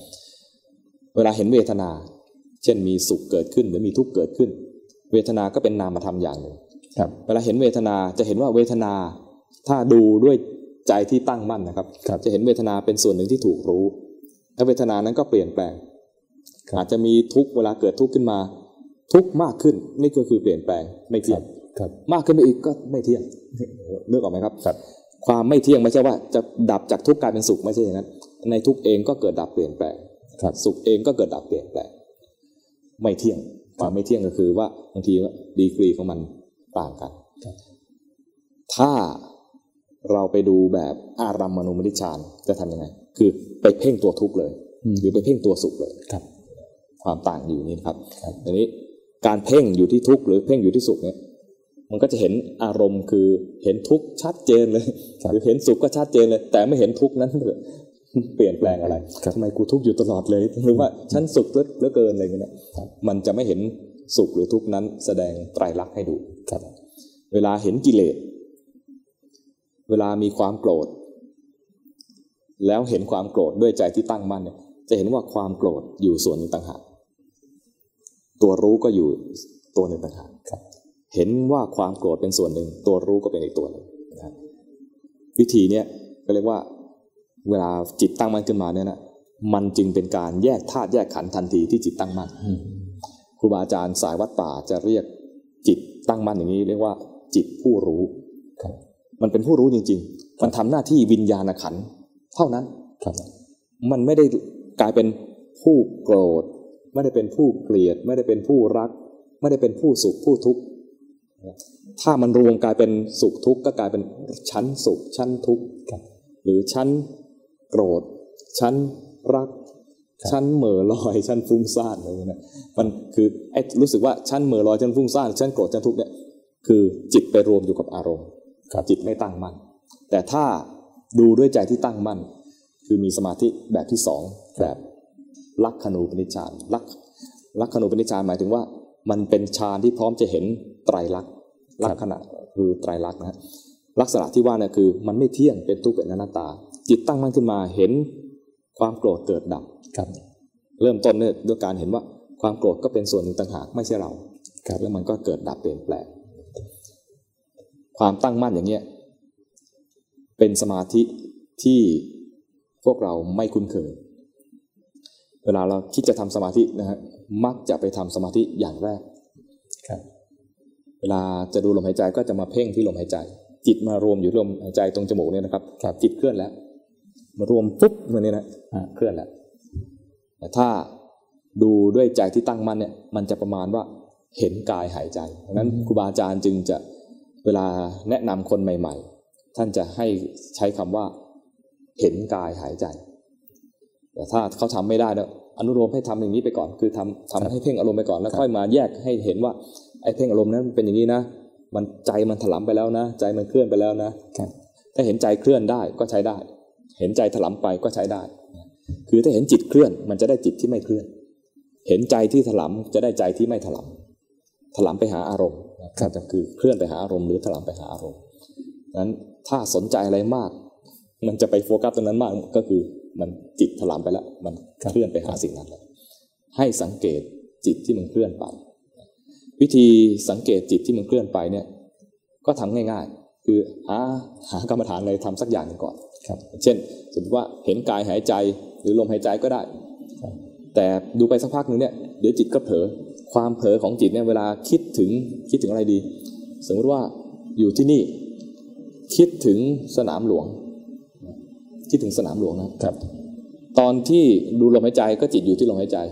พอจิตคิดถึงสนามหลวงจิตมันเคลื่อนไปครับ การเคลื่อนไปหาสนามหลวงเนี่ย จิตมันเคลื่อน สนามหลวงไม่ได้เคลื่อนมาที่นี่ครับแต่จิตเคลื่อนไปจมูกเราก็ไม่ได้เคลื่อนไปไหนจมูกเราอยู่ที่นี่ครับไอ้ตัวเคลื่อนคือตัวจิต ถ้าคิดถึงสนามหลวงแล้วไม่รู้นะมันก็จะไปนึกถึงสนามหลวงแล้ว แล้วแต่ว่าเราคิดถึงสนามหลวงแล้วพอใจหรือไม่พอใจ ถ้าพอใจก็จะรู้สึกอยากจะไปสนามหลวง หรือหรือว่าไม่พอใจว่าสนามหลวงตอนนี้มีสภาวะที่เราไม่ชอบใจเอ่อสักอย่างเนี่ยก็จะกลายเป็นว่าเอ่ออาจจะเกิดโทสะอะไรขึ้นมา หรือไม่เกิดโทสะก็กลายเป็นว่าฟุ้งซ่านลำคาญใจไปเรื่อยๆแต่ถ้าเห็นจิตมันเคลื่อน มันจะได้สภาวะที่ไม่เคลื่อนครับเวลามีสติรู้ทันสภาวะเนี่ยนะครับ มันจะได้สภาวะที่ตรงกันข้าม เช่นเผลอไปรู้ทันเผลอมันจะได้ไม่เผลอจิตเคลื่อนไปก็เช่นกัน มันเป็นมันเป็นสภาวะที่เกิดขึ้นจริงอย่างหนึ่งคนคนที่เผลอเนี่ยจิตจะต้องเคลื่อนก่อนเสมอครับ คนที่เผลอไปนะจิตจะต้องเคลื่อนก่อนเสมอ แต่ไม่ทันเห็นตอนเคลื่อน มันจึงเผลอไปยาวตอนมีสติครั้งแรก ๆ จึงไม่ค่อยเห็นจิตที่มันเคลื่อน มันจะเห็นตอนที่จิตเผลอไปแล้ว หรือจิตโกรธไปแล้วครับ หรือจิตมีราคะไปแล้ว นั่นคือจิตเคลื่อนไปแล้วเรียบร้อย ปรุงสุขปรุงทุกข์ปรุงความชอบใจไม่ชอบใจ ปรุงเป็นราคะโทสะอะไรเรียบร้อยครับมันเคลื่อนไปตั้งนานแล้ว จนมันทำงานไปตั้งเยอะแล้วครับจึงค่อยเห็น แต่อย่างแรกๆเนี่ยก็เห็นอย่างนี้ไปก่อนครับเห็นว่ามีจิตมีราคะ จิตมีโทสะจิตมีโมหะ จิตฟุ้งซ่านจิตหดหู่ครับดูอย่างนี้ไปก่อนหรือว่าซ้อมดูนามธรรมไป ซ้อมดูจิตไป ซ้อมจนชำนาญเข้า ตอนชำนาญหมายถึงว่า เห็นทีไรแล้วก็เริ่มต้นใหม่ครับ เห็นทีไรก็เริ่มต้นใหม่ ตอนเริ่มต้นใหม่เนี่ยมันคือเตรียมที่จะเรียนรู้เรื่องจิตไปครับ พอจิตเผลออีกทีนึงน่ะมันมีโอกาสที่จะเห็นว่าจิตมันเคลื่อนไป ตอนจิตเคลื่อนไปหมายถึงว่า มันเริ่มเผลอปุ๊บรู้เลยครับนะเริ่มเผลอปุ๊บรู้เลยเนี่ยมันจะเห็นว่าจิตมันเคลื่อนไป จริง ๆ แล้วเนี่ย จิตมันเกิดดับครับ แต่ความที่เกิดดับเร็ว แล้วสติเราฝึกมาไม่ไม่ทันไม่ไวพอครับจะเห็นการเคลื่อนของจิต นี่แต่ว่าก็โอเคแล้วครับ เรียกว่าอะไรอะไม่ต้องเห็นจิตเกิดดับ แต่เห็นจิตเคลื่อนนี่ก็ถือว่าพัฒนามาเยอะแล้วแต่ดูดูไปจะเห็นว่าจริง ๆ แล้วมันคือดับจากตรงนี้แล้วไปเกิดที่นู้นด้วยความเร็วครับ เวลาเห็นอะไรเคลื่อนที่เร็วๆเนี่ย เราจะเห็นมันมันวืดไปลากเส้นเหมือนมันมีการเคลื่อนที่จริง ๆ ครับ แต่จริงๆมันเพียงแค่การเกิดดับเหมือนเวลาเราดูไฟกระพริบนะไฟกระพริบจากตรงนู้นมาตรงนี้นะจริงๆมันแค่ดับจากนู้นแล้วมันตรงนี้ครับสว่าง แต่เรารู้สึกว่ามันเคลื่อนวุบมาเนี่ยคล้ายๆกันครับจิตเกิดดับก็แบบเดียวกันอย่างนี้แต่ความเกิดดับของจิตมันเร็วกว่าไฟนะครับดังนั้นเวลาเราเห็นจิตดับจากตรงนี้ไปเกิดตรงนู้นเนี่ย เวลาเราเห็นเนี่ยครั้งแรก ๆ จะเห็นประมาณว่าจิตมันเคลื่อนครับ แต่เห็นจิตเคลื่อนนี่ก็มีอานิสงส์มาก คือได้จิตที่ตั้งมั่นครับ วิธีทำจิตตั้งตั้งมั่นอีกวิธีหนึ่งง่าย ๆ ก็คือว่า ภาวนาไปครับและเผลอ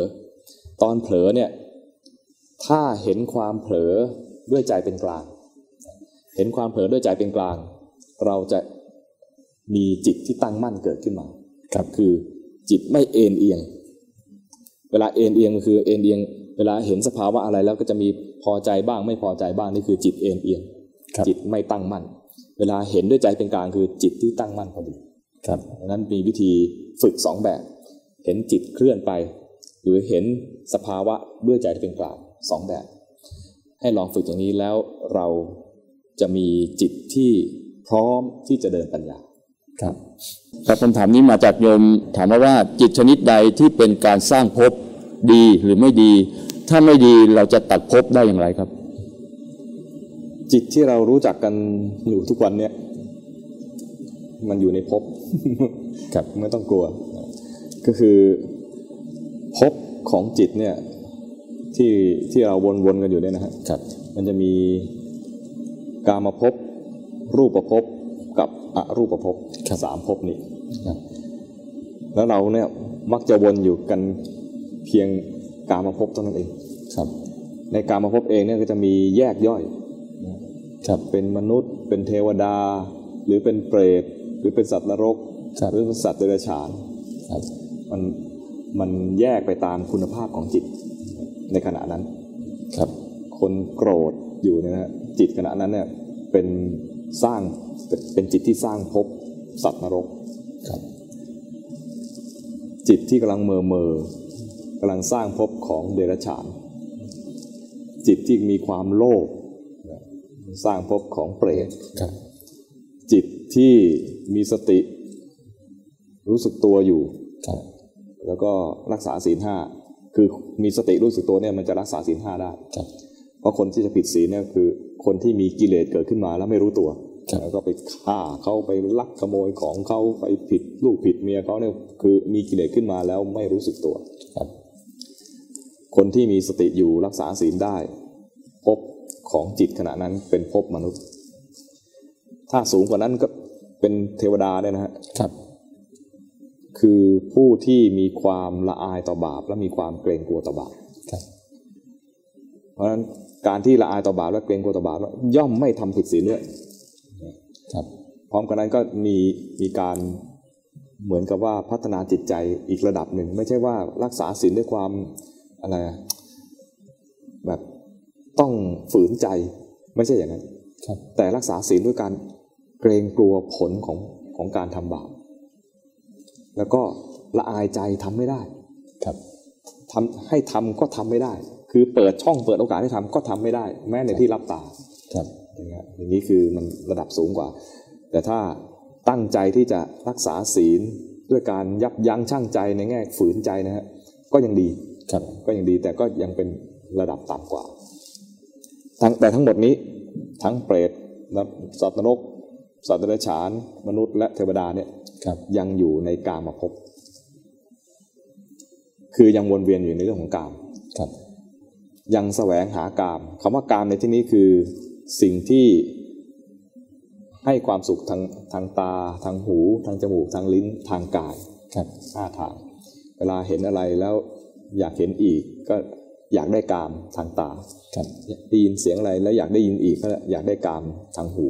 ครับดมอะไรแล้วอยากดมอีกเนี่ยอยากได้กามทางจมูกครับกินอะไรแล้วอยากจะกินอีกลิ้มรสอะไรแล้วอยากลิ้มรสอีกเนี่ยอยากได้กามทางลิ้นครับสัมผัสอะไรแล้วรู้สึกอยากสัมผัสอีกนะ ฮะครับก็เลยอยากได้กามทางกาย ทีนี้กามในความรู้สึกของคนทั่วๆไป มักจะไปจำกัดอยู่เรื่องของเพศตรงข้ามครับ อันนี้มันก็มีเหตุผล เพราะว่าผู้ชาย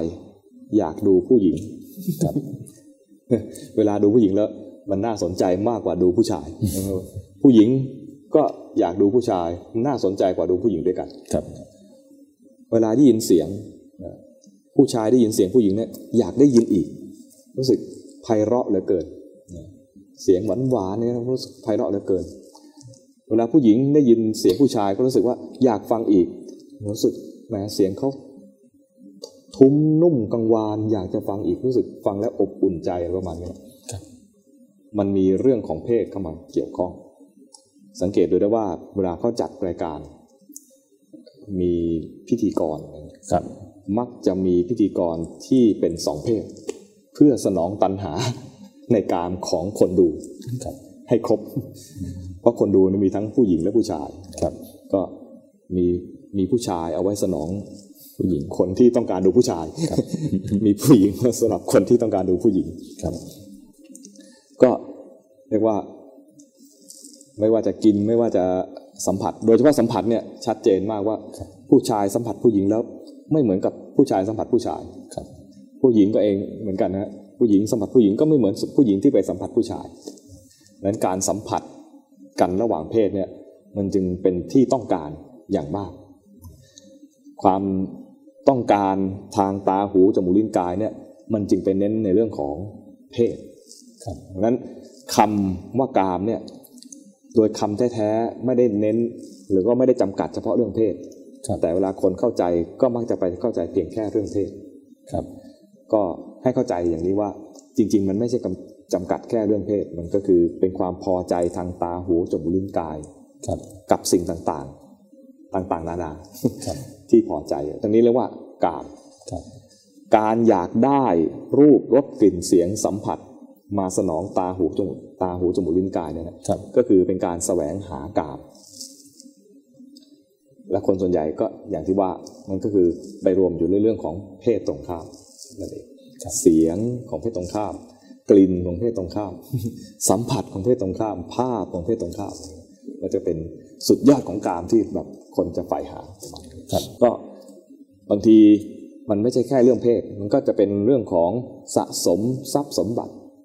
สะสมเอ่อชื่อเสียงเกียรติคุณก็คือลาบยศต่างครับๆก็กลายเป็นว่า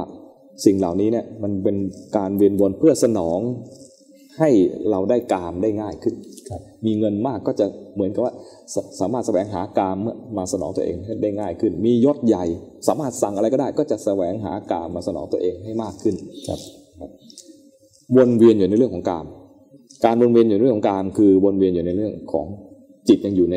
กามภพครับ คนที่เห็นโทษของกาม ก็จะเห็นว่ากามเนี่ยมันก็ให้สุขได้ไม่นาน แล้วก่อนตอนแสวงหากามก็ต้องแย่งกัน เพราะสิ่งที่มาสนองความสุขในด้านกามเนี่ยมีจำกัด ต้องแสวงหาและการแสวงหาคนมีโอกาสก็แสวงหาได้เยอะ คนไม่มีโอกาสก็แสวงหาได้น้อย หรือบางทีก็ไม่ได้ก็กลายเป็นว่าต้องแย่งกัน แล้วในการนั้นเองก็มีโทษของมันอยู่ด้วย มันคงจะเคยได้ยินคำว่ากามคุณนะครับครับกามคุณก็คือคุณที่ได้ได้เสพกาม คือ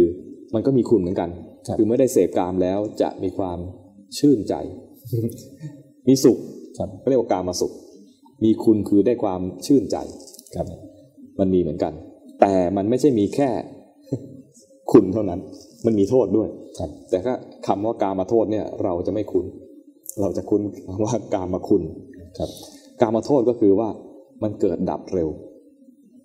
เกิดดับเร็ว แล้วเวลาเสพไปเนี่ยนะฮะความพอใจในการเสพสมมุติเนี่ยสมมุติว่าได้ฉันน้ำน้ำพึ่งมะนาวเนี่ยครับจิบไปขออนุญาตจิบด้วยครับ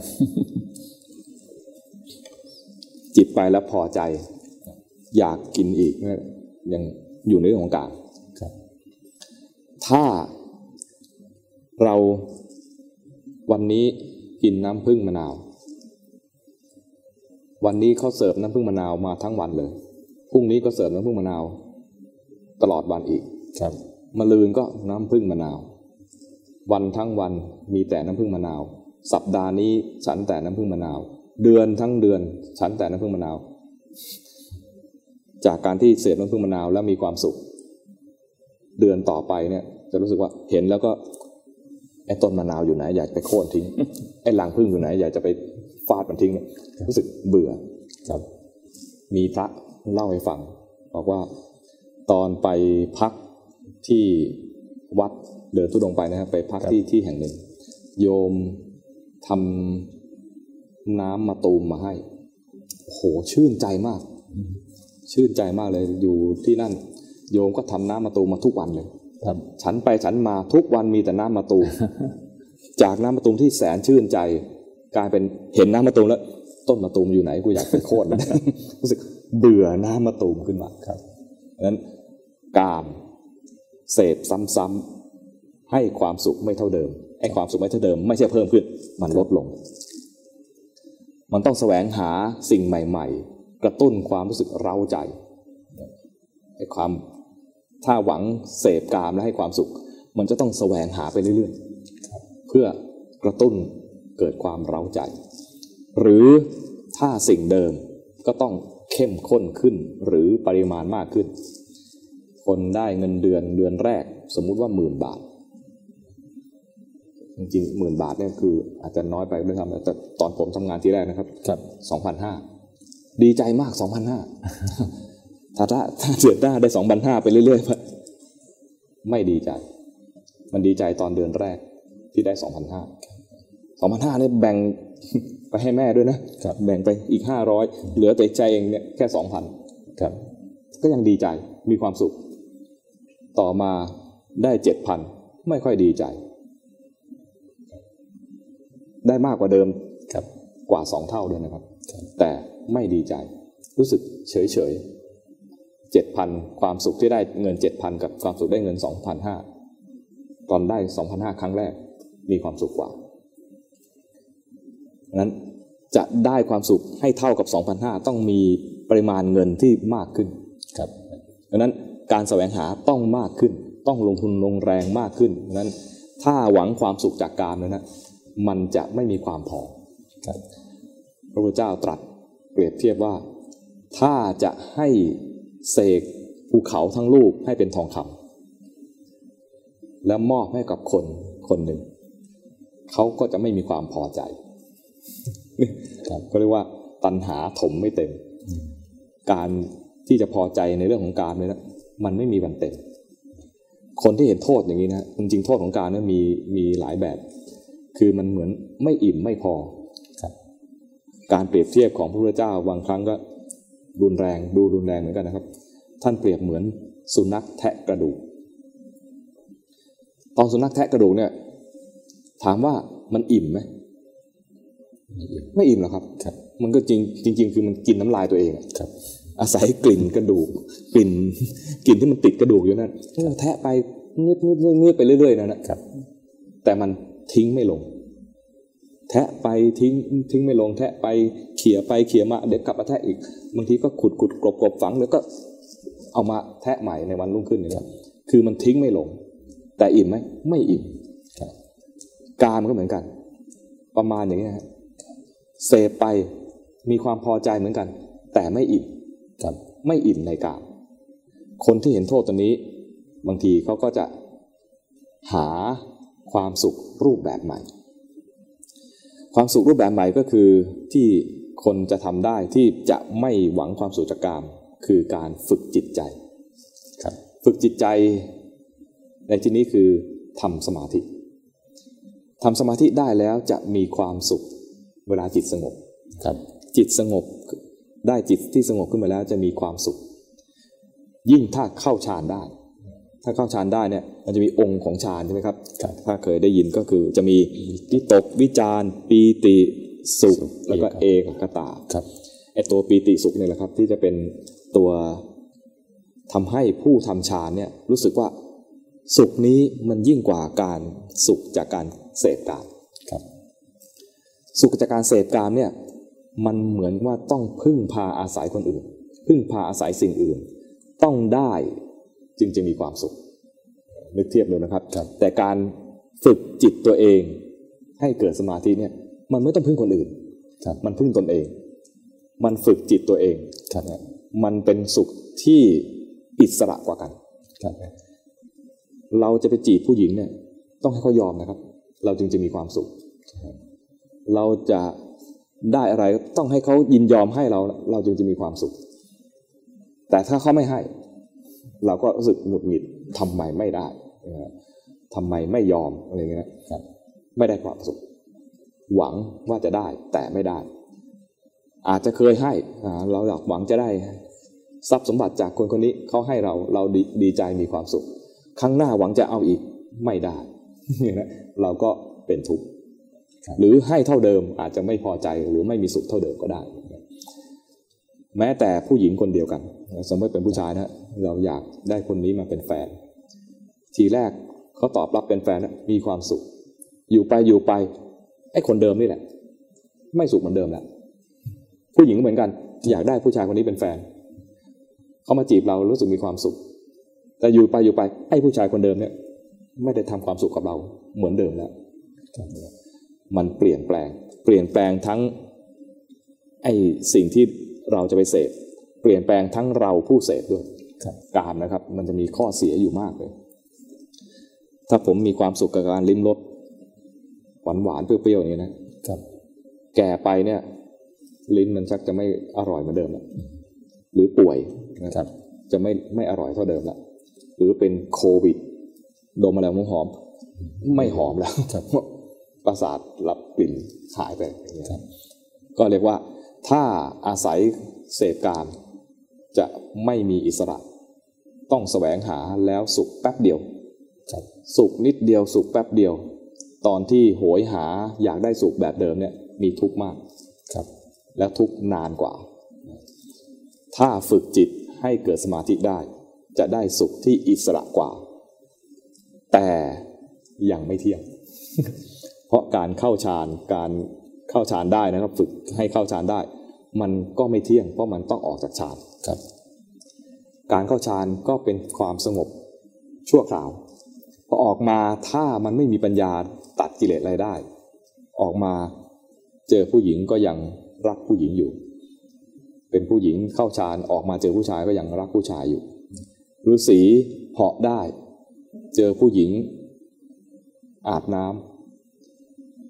ไม่สำรวมตานิดเดียว ตกเลยฤาษีตกเลยหมายถึงว่าพอเหาะอยู่แล้วเจอกามขึ้นมาพอมีกามขึ้นมาฌานหายตกเลยทันที ตอนเหาะเหาะมาได้ ตอนกลับต้องเดินกลับฌานเสื่อมต้องไปฝึกใหม่ครับ การได้สมาธิก็ดี แต่ไม่พอมันต้อง ตอนได้สมาธิเนี่ยนะครับ สมาธิมันก็มีสองระดับ มีรูปฌานกับอรูปฌานครับทำรูปฌานได้ก็เรียกว่าอยู่ในรูปภพครับ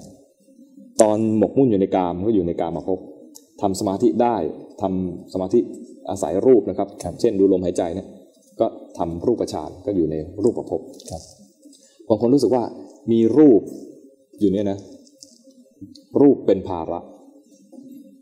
รู้สึกว่ารูปนี้เป็นภาระครับอยากจะ ละรูปนี้ไปก็ไปทำอรูปฌานครับ เช่นไปดูแสงสว่าง ดูว่างครับๆเห็นว่างๆเหมือนดูอากาศทำตรงนี้ก็ได้ฌานเหมือนกันเรียกอากาสานัญจายตนะครับเป็นอรูปฌานละทิ้งรูปไป อันนี้เป็นฌานที่ละเอียดกว่ารูปฌานนะก็รู้สึกว่ามีความสุขมากกว่าครับ ความความละเอียดในการเข้าสมาธิมันละเอียดกว่าครับบางคนก็รู้สึกว่าไอ้สว่างสว่างอยู่เนี่ยนะ ก็ยังหยาบอยู่ ว่างๆว่างๆเนี่ยยังสว่างไอ้ว่างๆเนี่ยยังยังหยาบอยู่ มาเพ่งที่ตัวรู้ยาก็กลายเป็นวิญญาณัญจายตนะครับวิญญาณคือตัวรู้ ก็จะมีตัวรู้เนี่ยซ้อนซ้อนซ้อนซ้อนไปเรื่อยครับๆเพราะจิตมันเกิดดับ ถ้าไปเพ่งตัวรู้ก็กลายเป็นวิญญาณัญจายตนะ แล้วครูบาอาจารย์บอกว่า ถ้าเลี่ยงได้ให้เลี่ยงเลยอย่าไปทำตัวนี้ เพราะว่าแก้ยากมากครับพอจะทำกรรมฐานทีไรก็ไปแตะจนเนี่ยไปเข้าวิญญาณัญจายตนะแก้ยาก พอทำวิญญาณัญจายตนะแล้ว ก็รู้สึกว่ามันยังไปดูตัวรู้ไปเรื่อยๆนะฮะครับอยากจะพ้นจากตรงนี้อีกอยากจะพ้นจากตรงนี้ก็ไม่เอาเลยครับไอ้รู้ก็ไม่เอา ก็เรียกว่าอะไรอะไรก็ไม่เอาครับอะไรอะไรก็ไม่เอาเนี่ย ภาษาบาลีเรียกว่า อากินจัญญายตนะครับก็เป็นอรูปฌานขั้นที่สามถ้านับเรียงมาตั้งแต่รูปฌานก็กลายเป็นขั้นที่เจ็ดอยู่ในอรูปภพตอนเอ่อเจ้าชายสิทธัตถะไปเรียนกับอาราระดาบทอยู่ขั้นนี้ครับอยู่แค่ขั้นนี้ คนที่ถึงขั้นนี้แล้วก็จะจะรู้สึกว่ามันยังยังไม่ใช่ครับยังไม่ใช่ ต้องมีอีกขั้นหนึ่งไปให้สุด คนที่ทำให้สุดในยุคที่เจ้าชายสิทธัตถะกำลังแสวงหานี่ก็คือ ท่านอุทกดาบท ท่านอุทกดาบททำฌานขั้นที่แปดได้ เจ้าชายสิทธัตถะไปเรียนด้วยฌานขั้นเนี้ยคือประมาณว่าพอเข้าขั้นชั้นที่เจ็ดแล้วเนี่ยขั้นที่เจ็ดแล้วนะฮะฌานขั้นที่เจ็ดแล้วเนี่ยมันจะสัญญาค่อยๆน้อยลง น้อยลง น้อยลง มีเหมือนไม่มีครับมีเหมือนไม่มีครับก็เรียกว่า เนวสัญญานาสัญญาจตนะ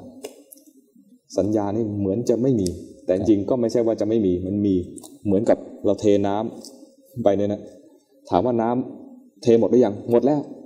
แต่ยังมีน้ำอยู่ไหมยังมีติดมีความชื้นติดอยู่ประมาณอย่างนี้แหละครับครับ เนวสัญญานาสัญญาจตนะก็คล้าย ๆ กันอย่างนี้เหมือนจะไม่มีสัญญาแต่ก็ยังมีสัญญาจะจะว่าไม่มีสัญญาก็ไม่ได้ครับจะว่ามีสัญญาก็เหมือนจะไม่มีประมาณนี้ครับ ถ้าทำตรงนี้ได้ก็เรียกว่า ยังอยู่ในภพอยู่ดี ครับ สุดแล้วนะฮะทำจนสุดแล้วก็ยังเรียกว่าอยู่ในภพอยู่ดีครับเพราะฉะนั้นในภพสามเนี่ยมีรูปภพเอ่อกามภพรูปภพและอรูปภพครับ ที่โยมถามมาก็คือครับถามว่ามันดีหรือไม่ดีครับ มันมีทั้งดีและไม่ดีครับ และทั้งดีและไม่ดีนะ มันครับเกิดเกิดดับดับ มีการเกิดดับนะฮะ ถ้าจะให้ดีกว่านี้หมายถึงว่า ให้พ้นไป ให้พ้นจากภพนี้ไปครับแต่จะพ้นจากภพได้ต้องเรียนรู้ว่าภพที่ว่าเนี่ยมันเป็นที่ที่เกิดของจิตเป็นที่อยู่ของจิตครับแล้วเห็นว่าการเกิดดับอยู่เนี่ยมันเหมือนถูกขัง ถูกขังอยู่ในภพนี้ ไม่อยู่ในกามภพก็มาเป็นรูปภพไม่เป็นรูปภพก็เป็นอรูปภพเห็นว่าจิตมันวนเวียนครับ ไปไหนไม่ได้ ดูแล้วดูอีก ดูแล้วดูอีก จนรู้สึกว่ามันเป็นโทษเป็นทุกข์ของการเกิดดับวนเวียนอยู่ในภพครับ เห็นโทษเห็นทุกข์เห็นความเกิดดับของจิตนะฮะกะความเกิดดับของจิตเห็นมาตั้งแต่แรกแล้วเห็นความเกิดดับของจิต แล้วก็เห็นว่ามันวนเวียนอยู่ในภพทั้งสามนี้ไม่พ้นไปครับเกิดเห็นโทษเห็นทุกข์เห็นความเบื่อหน่ายที่จิตมันวนเวียนอยู่นี่ครับอันนี้ก็มีปัญญาเพิ่มมากขึ้น ทุกๆ ขั้นตอนที่มันมีความรู้สึกอย่างนี้ขึ้นมาเนี่ยเรียกว่าเป็นญาณครับเป็นญาณทัศนะ เห็นความจริงแสดงตนแสดงแสดงออกมาในรูปร่างลักษณะเอ่อแสดงออกมาในลักษณะต่างครับๆจะไม่ใช่เป็นรูปร่างนะแสดงออกมาเป็นในลักษณะต่างๆ เห็นว่ามันเกิดดับ เห็นว่ามันเอ่อน่ากลัว เห็นว่ามันมีโทษ อยากจะพ้นไปเบื่อหน่ายอย่างเนี้ยเบื่อหน่ายแล้วอยากจะพ้นไป อยากจะพ้นไป ก็เห็นว่า ทั้งหมดนี้เป็นเรื่องของความปรุงแต่งภพทั้งสามนี่เป็นเรื่องของความปรุงแต่งครับปรุงกามก็อยู่ในกามภพปรุงรูปฌานก็อยู่ในรูปภพปรุงอรูปฌานก็อยู่ในอรูปภพครับยังมีการปรุงแต่ง ทีนี้ความที่จะหลุดพ้นไปได้เนี่ย มันจะเห็นความปรุงแต่งด้วยใจที่เป็นกลางครับ เห็นแต่มันต้องพัฒนามาตั้งแต่ เริ่มต้นว่า เห็นมันเกิดดับ เห็นว่ามันเกิดดับวนเวียนอยู่ในภพทั้งสาม ไม่พ้นไปไหนเห็นโทษเห็นทุกข์ของการวนเวียนนะมันมันเป็นลำดับเนี้ยแล้วหน่ายนิพิทาญาณเกิดขึ้น แล้วอยากจะพ้นไปมุนจิตตุกรรมมได้มัยตาญาณเนี่ยแล้วก็ตอนที่จะพ้นจากภพนี้ไปได้เนี่ยก็คือเห็นความปรุงแต่งด้วยใจที่เป็นกลาง เรียกว่า สังขารุเบกขาญาณสังขารุเปกขาญาณภาษาบาลีจะใช้ ปอปลาสังขารุเปกขาญาณก็คือมีอุเบกขาในความปรุงแต่ง คือเห็นความปรุงแต่งด้วยใจที่เป็นกลางครับ ตัวนี้สำคัญเลยนะได้จิตตั้งมั่นขึ้นมา เห็นสภาวะมันเปลี่ยนแปลงไปปรุงแต่งปรุงแต่งต่างๆนะครับมันจะจิตพอเห็นตรงนี้แล้วเนี่ยมันจะโน้มน้อมไปในแง่การเห็นอริยสัจพอเห็นอริยสัจนั้นนะมันก็จะเข้าไปสู่มรรคผลครับ ตอนสู่มรรคผลได้เนี่ย ก็เรียกว่า พ้นจากโลกเป็นโลกุตระครับถ้าพ้นจากโลกชั่วคราวนะเป็นโสดาบัน มีขณะแห่งโลกุตระเกิดขึ้นแล้วนะฮะครับแต่ยังไม่พ้นไปจนสุดจนไม่ยังถึงขั้นพระอาหารนะใจของท่านเนี่ยก็ยังอยู่ในกาม แต่ภพของท่านเนี่ยคือเป็นมนุษย์เนี่ยอยู่ในกามมาภพครับ แต่จิตของท่านเนี่ยสูงขึ้นไป อยู่ในโลกุตระภูมิภพกับภูมิจะต่างกันตรงนี้ครับนะภพที่เกิดของสัตว์ทั้งหลายเนี่ยมีอยู่แค่เนี้ยกามภพบรูปภพและอรูปภพครับแต่พอเกิดมรรคผลขึ้นมา แม้แต่ขั้นแรกครับกายเป็นมนุษย์อยู่ในกามภพครับ แต่จิตเนี่ยพ้นไปแล้ว เป็นโลกุตระ ตอนที่จิตพ้นไปแล้วเนี่ยใช้คำว่าภูมิ ภูมิคือคุณภาพของจิตครับ ถ้าเป็นคนนะถ้าเป็นคนนะครับครับ และใจยังเป็นเหมือนคนทั่วๆไปเนี่ย ก็ยังตัวอยู่ในกามมาพบจิตก็ยังเป็นกามมาภูมิ แต่กามมาภูมินั้นมันมีแบ่งแบ่งระดับด้วยนะฮะครับอย่างที่ผมได้เล่าไปแล้วครับบางทีตัวเป็นมนุษย์แต่จิตไปเป็นสัตว์เดรัจฉานตัวมนุษย์จิตเป็นสัตว์นรก ตัวเป็นมนุษย์จิตเป็นเทวดาอย่างเงี้ยนะครับครับ ก็คือไอ้ตัวตัวตัวเนี้ยมันเป็นต้องแบ่งระหว่างคำว่าภพกับคำว่าภูมิด้วยบางทีตัวเป็นมนุษย์แต่จิตเป็นพระพรหมเลยนะก็กลายเป็นว่าตัวเนี่ยเกิดอยู่ในกามภพแต่จิตอยู่ในระดับรูปประภูมิพอนึกไหมครับ เพราะตรงเนี้ยมันจะทำให้เข้าใจเรื่องของคำว่าภพกับคำว่าภูมิ ครับภพมีสามแต่ภูมิไม่มีสี่มีกามภูมิ รูปภูมิอรูปภูมิและโลกุตระภูมิงั้นเราก็อยู่ในภพอย่างนี้แหละ เกิดมาเป็นคนครับ โดยสภาพการเกิดคืออยู่ในกามภพครับแล้วเราสังเกตใจตัวเอง เดี๋ยวเราก็เป็นเปรตโลกขึ้นมา เดี๋ยวเราก็โกรธเขาอ้าวเป็นสัตว์นรกแล้วเดี๋ยวก็เหม่อลอยอ้าวสัตว์เดรัจฉานแล้ว บางทีก็เกรงกลัวตบาปอ้าวเป็นเทวดาแล้วดูความเกิดดับของจิต ดูความเปลี่ยนแปลงของจิต ตัวเองเนี่ยเป็นคนอยู่เนี่ย แต่ใจเนี่ยเที่ยวไปเที่ยวมาในภพนี้ครับ สังเกตดูนะแล้วมันจะเห็นว่า โอ้ จิตเราเนี่ยมันเกิดดับเปลี่ยนแปลง วนเวียนอยู่ในภพอยู่เนี่ยนะแล้วแรกๆเนี่ยจะเห็นว่ามันวนเวียนอยู่ในภพที่เป็นกามเท่านั้นเองครับแต่ความเป็นกามเนี่ยนะมันก็วนเวียนอยู่ในกามที่เป็นอบายบ้าง กามที่เป็นที่เป็นสุคติบ้างวนไปวนมา ถ้าเราฝึกให้มันดีกว่านั้นก็คือ ลองทำจิตที่มันให้มันอยู่ในชั้นรูปภูมิอรูปภูมิอยู่บ้างครับ ยังไม่ต้องรอให้ตายไปเป็นพระพรหมนะอันนั้นคือไปเกิดในรูปภพหรืออรูปภพแต่ลองที่กายเป็นมนุษย์อยู่นี่แหละ แต่ให้จิตมันเลื่อนขั้นไปบ้าง บางขณะบ้างก็ยังดีนะครับอยู่ชั่วขณะ หรืออยู่ได้นานขึ้นหน่อยนึกมันอุปจาระ หรือจะเข้าฌานไปเลยเนี่ยให้ชำนาญ เอาตรงไหนได้แค่ไหนก็ลองทำดู คือพระพุทธเจ้าเนี่ยสอนให้คนทั้งหลายเนี่ยฝึกฝนตนเองในสามแง่สามด้าน คือฝึกฝนให้มีศีล ฝึกฝนให้มีสมาธิ ฝึกฝนให้มีปัญญา ฝึกฝนให้มีศีลก็คือ ระวังกายวาจาของตนอย่าให้ไปละเมิด ชีวิตใคร อย่าไปละเมิดทรัพย์สินใคร อย่าไปละเมิดคนรักของใคร อย่าไปละเมิดด้วยวาจาด้วยรวมทั้งไม่ไปละเมิดสิ่งแวดล้อม ไม่ไปทำสิ่งสิ่งแวดล้อมให้เสียด้วยฝึกให้มีสมาธิก็คือฝึกจิต คุณสมบัติของจิตเนี่ยไม่ใช่มีเพียงแค่สมาธิ แต่สมาธิเป็นตัวสำคัญ ก็เอาเอาความสำคัญเอาเอาตัวสำคัญเนี่ยมาเรียกไอ้ตัวฝึกตัวนี้ แต่จริงจะเรียกชื่อให้มันตรงจริง ๆ เรียกว่าฝึกจิต ภาษาบาลีเรียกว่าจิตตสิกขาสิกขาก็คือเป็นการฝึกนั่นเองฝึกจิต ฝึกจิตคุณสมบัติที่นอกจากเรื่องสมาธิแล้วก็มีอีกสองตัวที่น่าจะฝึกด้วยก็คือ ความเพียรและสติ สติก็คือเป็นสติปัฏฐาน สติปัฏฐานหมายถึงว่า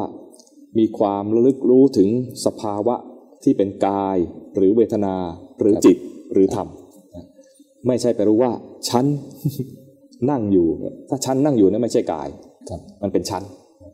ดูกายก็คือเห็นกายจริง ๆ เป็นกายจริง ๆ เวลาดูจิตก็เห็นจิตจริง ๆ ไม่ฉันโกรธถ้าฉันโกรธเนี่ยไม่ใช่ไม่ใช่ดูจิตมันกลายเป็นดูฉันไป ฉันมีความสุขไม่ใช่ดูเวทนาแล้วเวทนาเป็นเวทนาจริง ๆ เห็นความสุขจริง ๆ เวลาเห็นจิตก็คือดูราคะโทสะโมหะฟุ้งซ่านหดหูที่มันเกิดขึ้นกับจิตเราจะเห็นว่าดูดูไปเห็นว่า ราคะโทสะโมหะฟุ้งซ่านหดหูเนี่ยเป็นเพียง ส่วนหนึ่งที่เกิดขึ้นกับจิตไอตัวรู้มันเป็นจิตครับไอไอราคะโทสะโมหะก็เป็นส่วนประกอบที่เกิดดับพร้อมจิตไอตัวที่เกิดประกอบเนี่ยเรียกว่าเจตสิกแต่ดูดูไปมันไม่ต้องไม่ต้องกังวลถึงเรื่องศัพท์ตรงนี้ก็ได้ก็แค่ว่าไอราคะโทสะโมหะเนี่ยไม่ใช่ตัวรู้ครับตัวรู้เป็นส่วนหนึ่ง ที่รู้ว่ามีกี้มีราคะมีโทสะมีโมหะไอตัวรู้เป็นตัวหนึ่งราคะโทสะโมหะเป็นอีกตัวหนึ่งเป็นอีกสภาวะหนึ่ง แยกออกมัน แยกแยกมันออกมาให้ได้อันนี้ก็ใช้ได้ และเห็นว่ามันเกิดดับด้วยครับ ฝึกศีล คือเรียกว่าศีลสิกขาฝึกจิตเรียกว่าจิตสิกขาฝึกจิตสิกขาก็จะได้สมาธิครับ แล้วก็ฝึกปัญญาครับ ฝึกปัญญาก็ต้องฝึกด้วย ไม่ใช่เป็นนั่งสมาธินิ่งๆนั่งสมาธินิ่งๆ จะยังไม่ได้ปัญญาครับ มันแค่ไปพักผ่อน เวลาเราฟุ้งซ่านก็ไปฝึกสมาธิ นั่งสมาธิฝรั่งก็จะฝึกอย่างนี้มากครับเรียกว่าทำงานแล้วมันเครียดมากก็อยากจะไปนั่งเงียบๆนั่งให้มันพักผ่อนสงบซะหน่อย รู้สึกได้ชาร์จแบตครับมันก็ดีเหมือนกัน แต่มันไม่พอมันไม่ได้ตามเป้าหมายที่พระพุทธเจ้าจะให้ชาวพุทธเนี่ยไปให้ถึงพระพุทธเจ้าสร้างบารมีมาเนี่ยพระองค์ตั้งปณิธานไว้ว่า เราพ้นแล้วจะพาคนอื่นพ้นด้วยเพราะว่าพ้นแล้วพาคนอื่นพ้นด้วยหมายถึงว่า พระองค์บรรลุมรรคผลตัสรู้เป็นพระพุทธเจ้าแล้วเนี่ยนะก็จะต้องพาคนอื่นให้พ้นทุกข์แบบที่พระองค์พ้นไปด้วยคนพ้นได้ก็เรียกว่าเป็นอนุพุทธะดังนั้นถ้าเราไปเพียงพอใจทำความสงบ แบบพักผ่อนเฉยๆนิ่งๆ แล้วไม่รับรู้อะไรนะครับมันไม่เกิดปัญญาดังนั้นต้องทำสมาธิแบบให้เกิดปัญญาอย่างที่ผมได้กล่าวไว้เมื่อเมื่อเบรกที่แล้วก็คือว่าสมาธิมีสองแบบ มันมีสมาธิแบบพักเรียกว่าอารัมมณูปนิชฌานสมาธิที่จเจริญปัญญาคือลักขณูปนิชฌานสมาธิแบบพักเนี่ยคือจิตไหลไปรวมอยู่กับอารมณ์ ไหลไปรวมอยู่กับอารมณ์ได้ความสงบแต่ความสงบนั้นก็ได้พักผ่อนชั่วคราว แต่จิตที่จะได้เป็นสมาธิและพร้อมเจริญปัญญาคือจิตที่เป็นสมาธิแบบตั้งมั่น ไม่ไหลไปรวมอยู่กับอารมณ์จิตตั้งมั่นขึ้นมาเนี่ยอย่างน้อยๆมันเริ่มแยกแล้วเห็นว่าอารมณ์ก็เป็นส่วนหนึ่ง ตัวรู้ก็เป็นส่วนหนึ่งแยกธาตุแยกขันธ์ทันที ถ้าได้ยินได้ฟังครูบาอาจารย์สายวัดป่าโดยเฉพาะหลวงปู่หลวงตามหาบัวครับท่านจะบอกว่าถ้ายังไม่แยกธาตุแยกขันธ์อย่ามาคุยอวดว่าเดินปัญญา มันต้องเห็นว่าสิ่งหนึ่งถูกรู้อีกสิ่งหนึ่งเป็นผู้รู้อย่างเงี้ยเป็นการแยกธาตุแยกขันธ์สายวัดป่าจะเรียกจิตอย่างนี้ว่าจิตผู้รู้ มันมีการมีผู้รู้อยู่ตัวหนึ่งและสิ่งหนึ่งถูกรู้ขึ้นมา เวลาทำสมาธิให้ทำสมาธิแบบนี้ด้วยครับถ้าทำแบบแรกได้ก็ทำแบบแรกหมายถึงว่าจิตเพ่งอารมณ์ก็ทำไปนะแต่ให้ทำแบบที่สองด้วยคือจิตตั้งมั่นขึ้นมาครับแต่ถ้าทำแบบแรกไม่ได้ทำแบบที่สองได้อย่างเดียว ดีกว่า ดีกว่าดีกว่ามัวแต่จะทำแบบแรกให้ได้ แล้วก็ใช้เวลาทั้งชาติบางทีมันทำไม่ได้ ครับบางที คนไม่มีจริตจะทำเลยนะบางทีก็ทำทั้งชาติก็ยังทำไม่ได้ทำฌานก็เข้าไม่ได้ครับ แต่การที่จะทำจิตตั้งมั่นเนี่ยไม่ต้องรอเข้าฌานแบบแบบแรก แค่เห็นว่าจิตเคลื่อนไปไอ้ตอนจิตเคลื่อนไปนะไม่ได้เข้าฌานครับจิตเคลื่อนไปปุ๊บรู้ทันว่าจิตเคลื่อน ได้จิตตั้งมั่นแล้ว หรือว่ามีกิเลสอยู่แท้ๆเลย แต่เห็นกิเลสด้วยใจที่เป็นกลางครับจิตมันปรุงอะไรขึ้นมาเนี่ยนะเป็นกิเลสส่วนใหญ่จะเป็นปรุงไม่ดี จิตมันปรุงกิเลสขึ้นมา รู้ทันกิเลสด้วยใจที่เป็นกลาง นั่นก็คือได้สมาธิตัวที่สำคัญเลยคือ จิตตั้งมั่นพร้อมจะเดินปัญญา เหมือนกับที่ผมไล่มาเมื่อกี้นี้จะจะมีว่ายานตัวหนึ่งที่เป็นตัวตัวใกล้ๆจะเกิดมรรคผลก็คือ เรียกว่าสังขารุปเปกขายานมีความปรุงแต่งขึ้นมา แล้วรู้มันด้วยใจที่เป็นกลางมีอุเบกขากับสังขารสังขารนี่นี่คือความปรุงแต่ง ความปรุงแต่งเกิดขึ้นมา เป็นปกติแต่รู้มันด้วยใจที่เป็นกลางมันก็พร้อมที่จะไปรู้อริยสัจแล้วก็เกิดมรรคผลนี้การที่มีภพสามครับเป็นเรื่องปกติธรรมดาของมนุษย์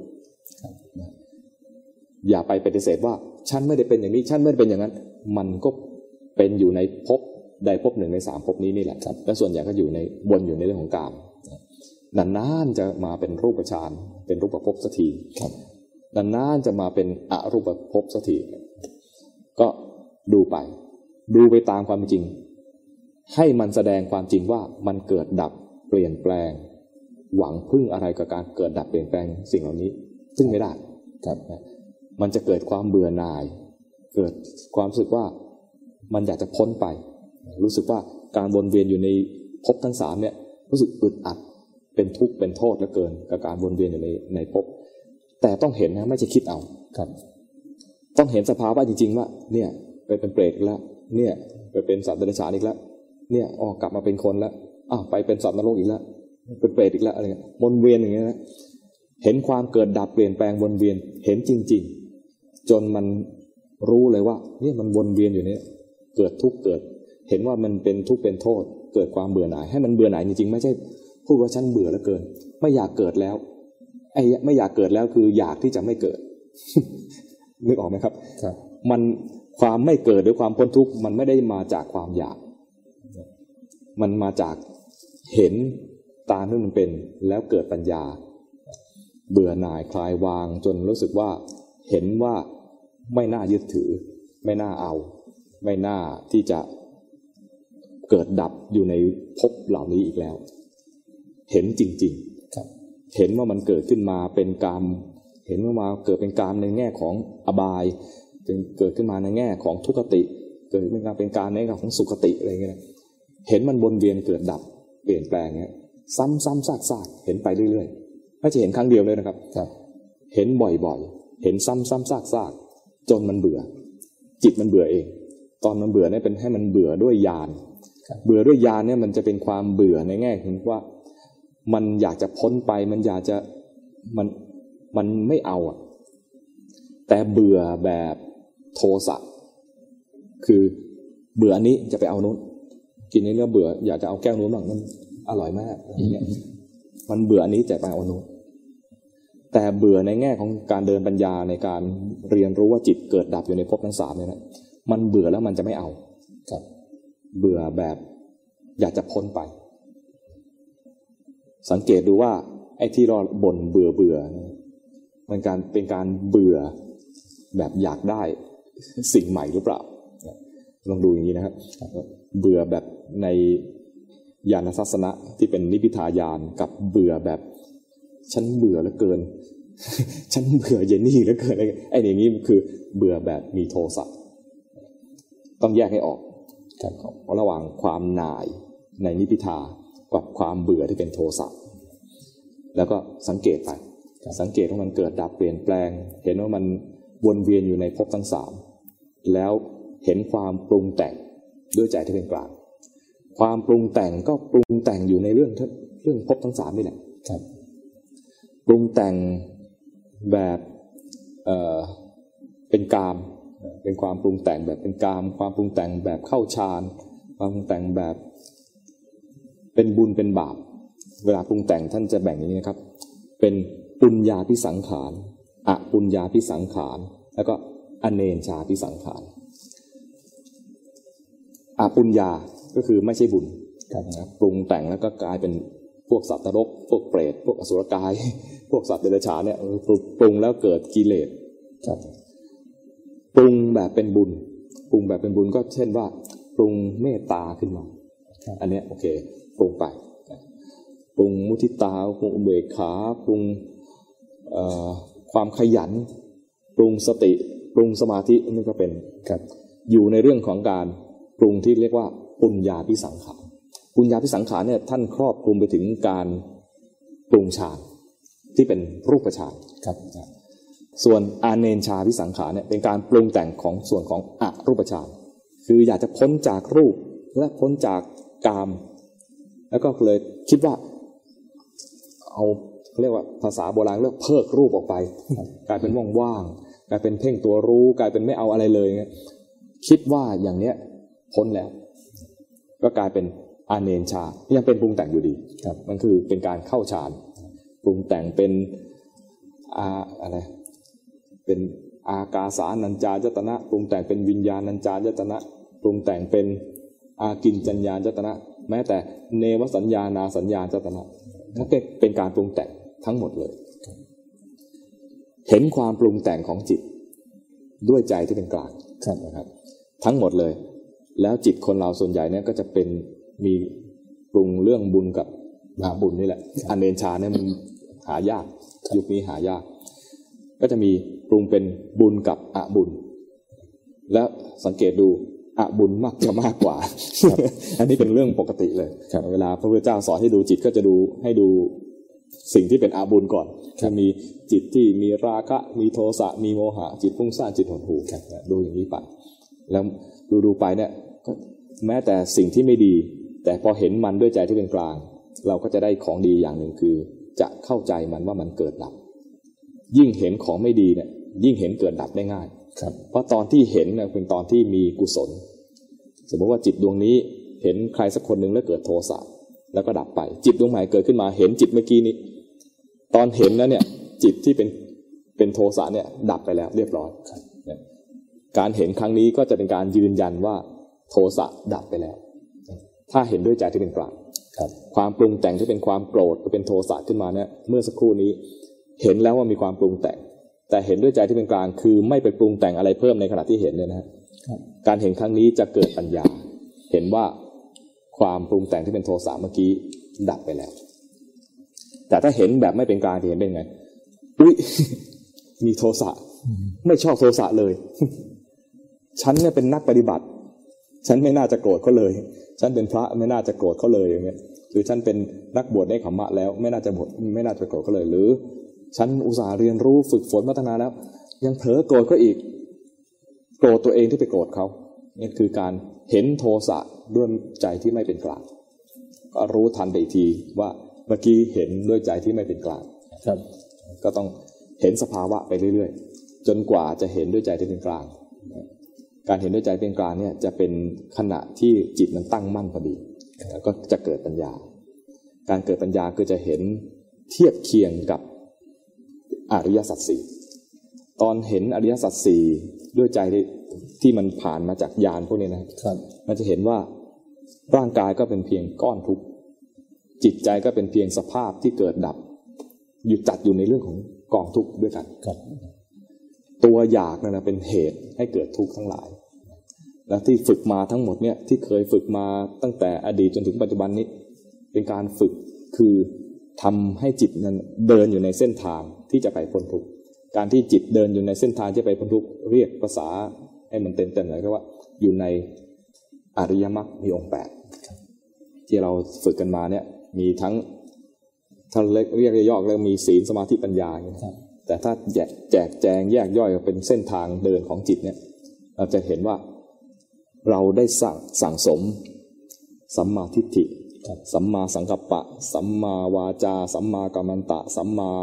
อาชีวะสัมมาวายามะสัมมาสติสัมมาสมาธิสั่งสมมา และตอนที่เกิดมรรคผลเนี่ยแปดอย่างเนี่ยมันเกิดขึ้นมาพร้อมกัน มันไม่ใช่ว่าเกิดเรียงกันมานะครับ มันคือมรรคคือทาง มีองค์ประกอบอยู่แปดอย่าง คนบางทีจะเรียกว่ามรรคแปดซึ่งเรียกสั้นและเกิดความเข้าใจผิด คิดว่ามรรคแปดหมายถึงมีแปดทาง ไม่ใช่ มันทางเดียว แต่มีองค์ประกอบอยู่แปดอย่าง และองค์ประกอบแปดอย่างเนี้ยเกิดพร้อมกัน ในขณะเดียวกันทำหน้าที่พร้อมกันทำหน้าที่ไปแล้วเนี่ยมันก็จะทำให้เวลาเกิดมรรคขึ้นมาแล้วเนี่ยก็จะไปรู้นิโรธเห็นแจ้งในนิโรธทันที พร้อมกันกับที่เห็นแจ้งนิโรธนั้นก็คือได้ละตัณหาทันที ละสมุทัยทันที พร้อมกันนั้นก็ได้รู้ ทุกทันทีคือเห็นขันธ์ห้าพร้อมกัน แค่รู้ นั้นในอริยสัจสี่ก็เกิดขึ้นพร้อมกันในขณะเดียวมรรคเกิดขึ้นพร้อมกับนิโรธ พร้อมกับละสมุทัยพร้อมกับรู้ทุกเวลาปฏิบัติ ไม่ต้องไปแยกว่าเอาละฉันจะอะไรเดินปัญญาอย่างเดียว เรื่องศีลฉันยังไม่เอาอย่าอย่าไปทำนะเวลาปฏิบัติเนี่ย ปฏิบัติกลมกลืนไปกับชีวิตไปเลย อย่าไปแยกว่าตอนนี้ฉันกำลังฝึกศีลนะตอนนี้ฉันกำลังฝึกสมาธิฉันกำลังฝึกปัญญา ไม่ต้องไปแยกเวลาเราภาวนาเนี่ยสภาวะอะไรเกิดขึ้นทำแบบเดียวกันเลยบางทีเราอาจจะได้แค่สติไม่เป็นไรแต่ฝึกเนี่ยมันเราไม่ต้องแยกว่า ตอนนี้ฉันจะฝึกแต่สติ แต่บางทีเราได้แค่สติ ตอนฝึกอย่าไปตั้งใจแยกฝึกเป็นตัวตัว ก็คือฝึกรู้สภาวะไปด้วยใจที่เป็นกลางไปเรื่อยๆ มีอะไรเกิดขึ้นมารู้ทันด้วยใจที่เป็นกลาง มีอะไรเกิดขึ้นมารู้ทันด้วยใจที่เป็นกลาง ถ้ามันไม่เป็นกลางก็รู้ว่ามันไม่เป็นกลาง ก็คือฝึกสติรู้สภาวะด้วยใจที่เป็นกลาง มันก็จะเป็นสภาวะที่พร้อมที่จะเดินปัญญา พร้อมที่จะเห็นความจริงของสภาวะทั้งหลายที่เป็นรูปธรรมนามธรรมโดยเฉพาะที่เป็นรูปธรรมนามธรรมที่ยึดว่าเป็นเรานี่เอง วนเวียนอยู่ในภพสามเป็นเรื่องจริงครับ การวนเวียนอยู่ในภพสามนี่เป็นเรื่องจริง ให้รู้ความจริง อย่าไปอย่าไปปฏิเสธนะอย่าไปปฏิเสธ มันมีเรื่องนี้อยู่จริง เกิดดับอยู่ในภพทั้งสามอยู่นี่ยิ่งอยู่จริงครับเห็นความจริงและความจริงจะเติมปัญญาให้กับเรา ทันทีที่เราเห็นความจริง เราจะมีความรู้มีปัญญาเกิดขึ้น แล้วจะพ้นไปจากภพทั้งสามนี้ได้ ด้วยปัญญาด้วยการที่เราเจริญมรรคให้มันเกิดมาพร้อมกันนั่นเองครับอย่างที่กล่าวมาตั้งต้นครับ สุดท้ายนี้ผมขอนิมนต์พระอาจารย์ให้พรกับญาติโยมครับครับ ก็ขอให้ทุกทนทุกคนทุกท่านที่ได้รับชมแล้วก็มีส่วนแห่งรายการนี้ จงได้สะสมบุญบารรมี เห็นไตรลักษณ์ของสภาวะต่างๆนะแล้วก็เจริญ สติเจริญสมาธิเจริญปัญญา ด้วยความไม่ประมาทในชีวิต ขอให้ทุกท่าน ทุกทุกท่านเนี่ยได้รับผลแห่งการปฏิบัติถึงความพ้นทุกข์ด้วยกันทุกท่านทุกคนสาธุ